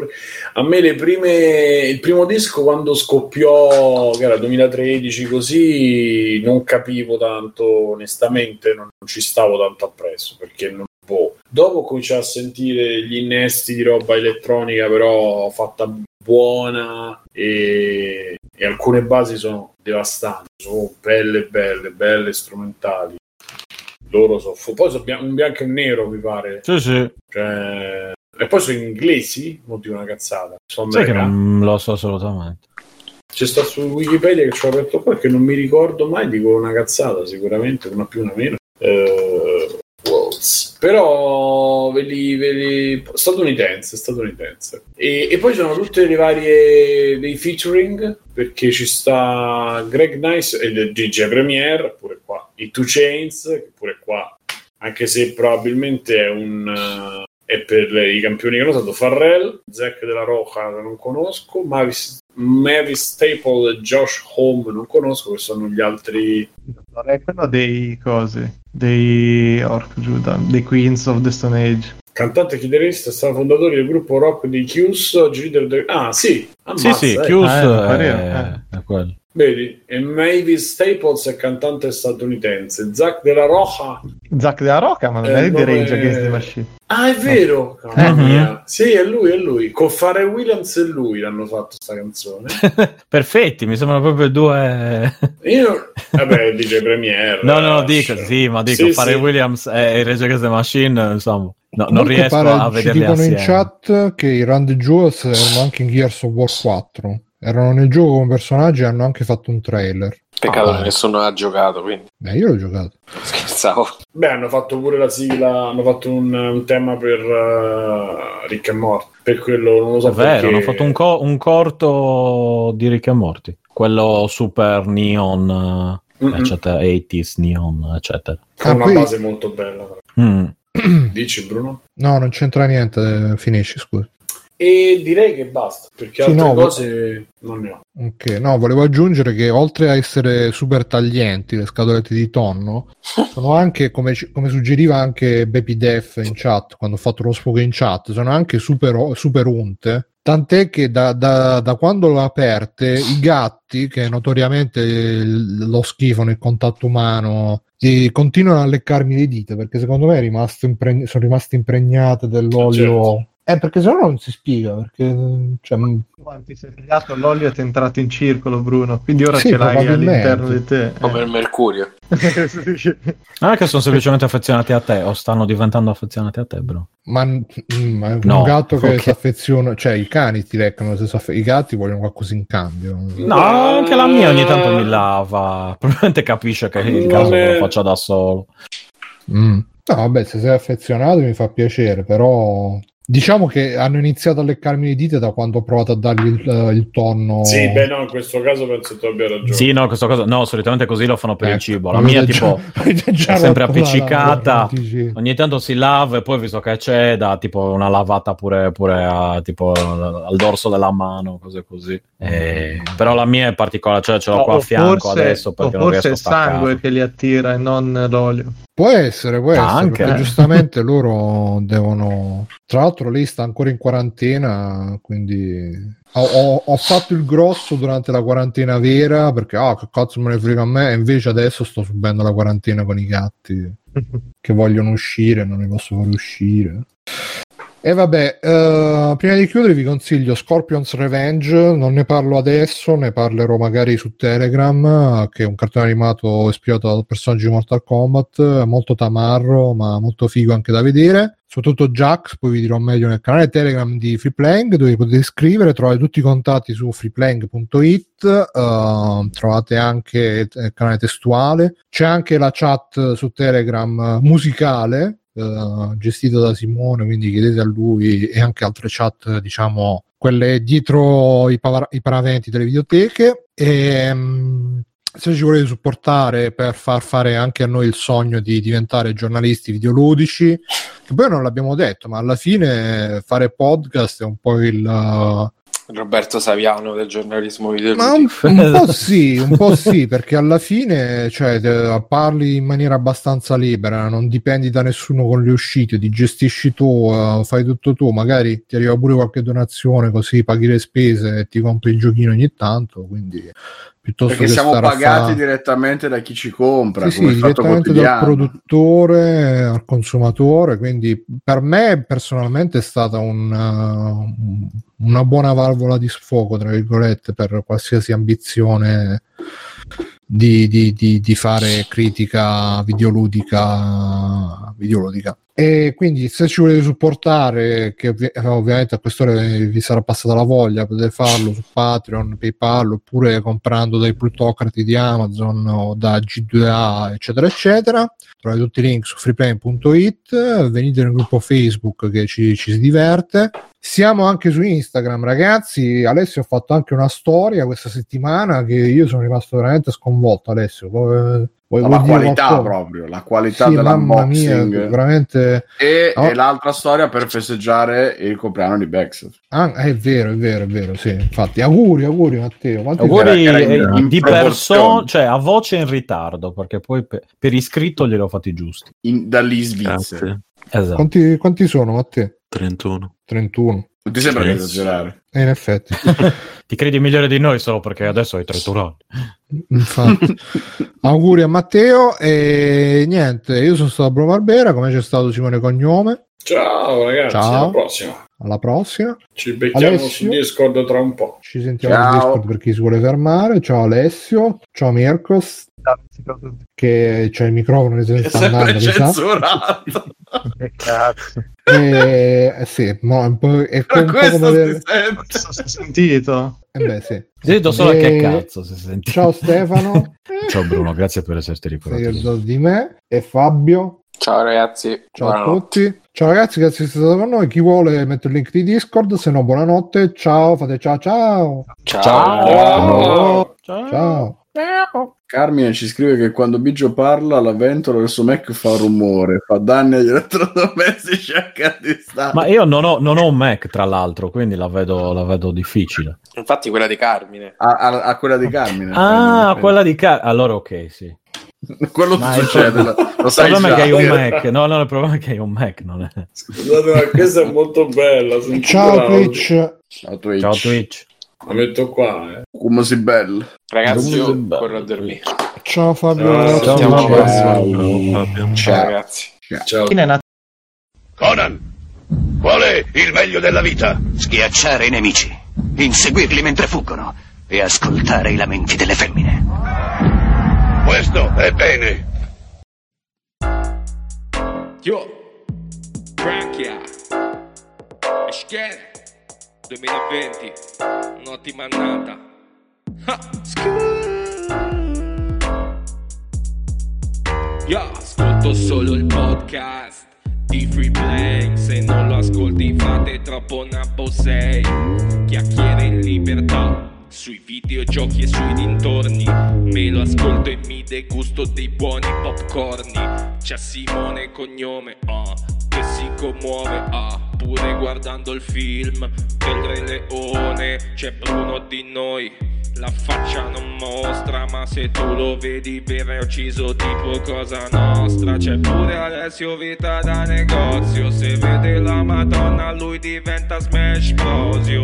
C'è Backsoft che dice due parole poi ti smonta. Biggio ti emula anche la tipa e se la monta. Il maestro Mirko dice ciao a tutti ragazzi, ma poi me mentre parla disegna i cazzi. Questi sei pazzi, sette con l'orsetto, ti fanno una diretta che pare un diretto. Free play, free play, free play, free play, free play, free play, free play, free play, free play, free play, free play, free play, free play, free play, free play. Caccia sti soldi, brutto barbone. Patreon, PayPal o acquisti Amazon. E vieni anche tu su Telegram nella free chat, così potrai vedere il delirio che ci sta, ci sta. Free play, free play, free play, free play, free play, free play, free play, free play, free play, free play, free play, free play, free play, free play, free play, free play, free play. Free play.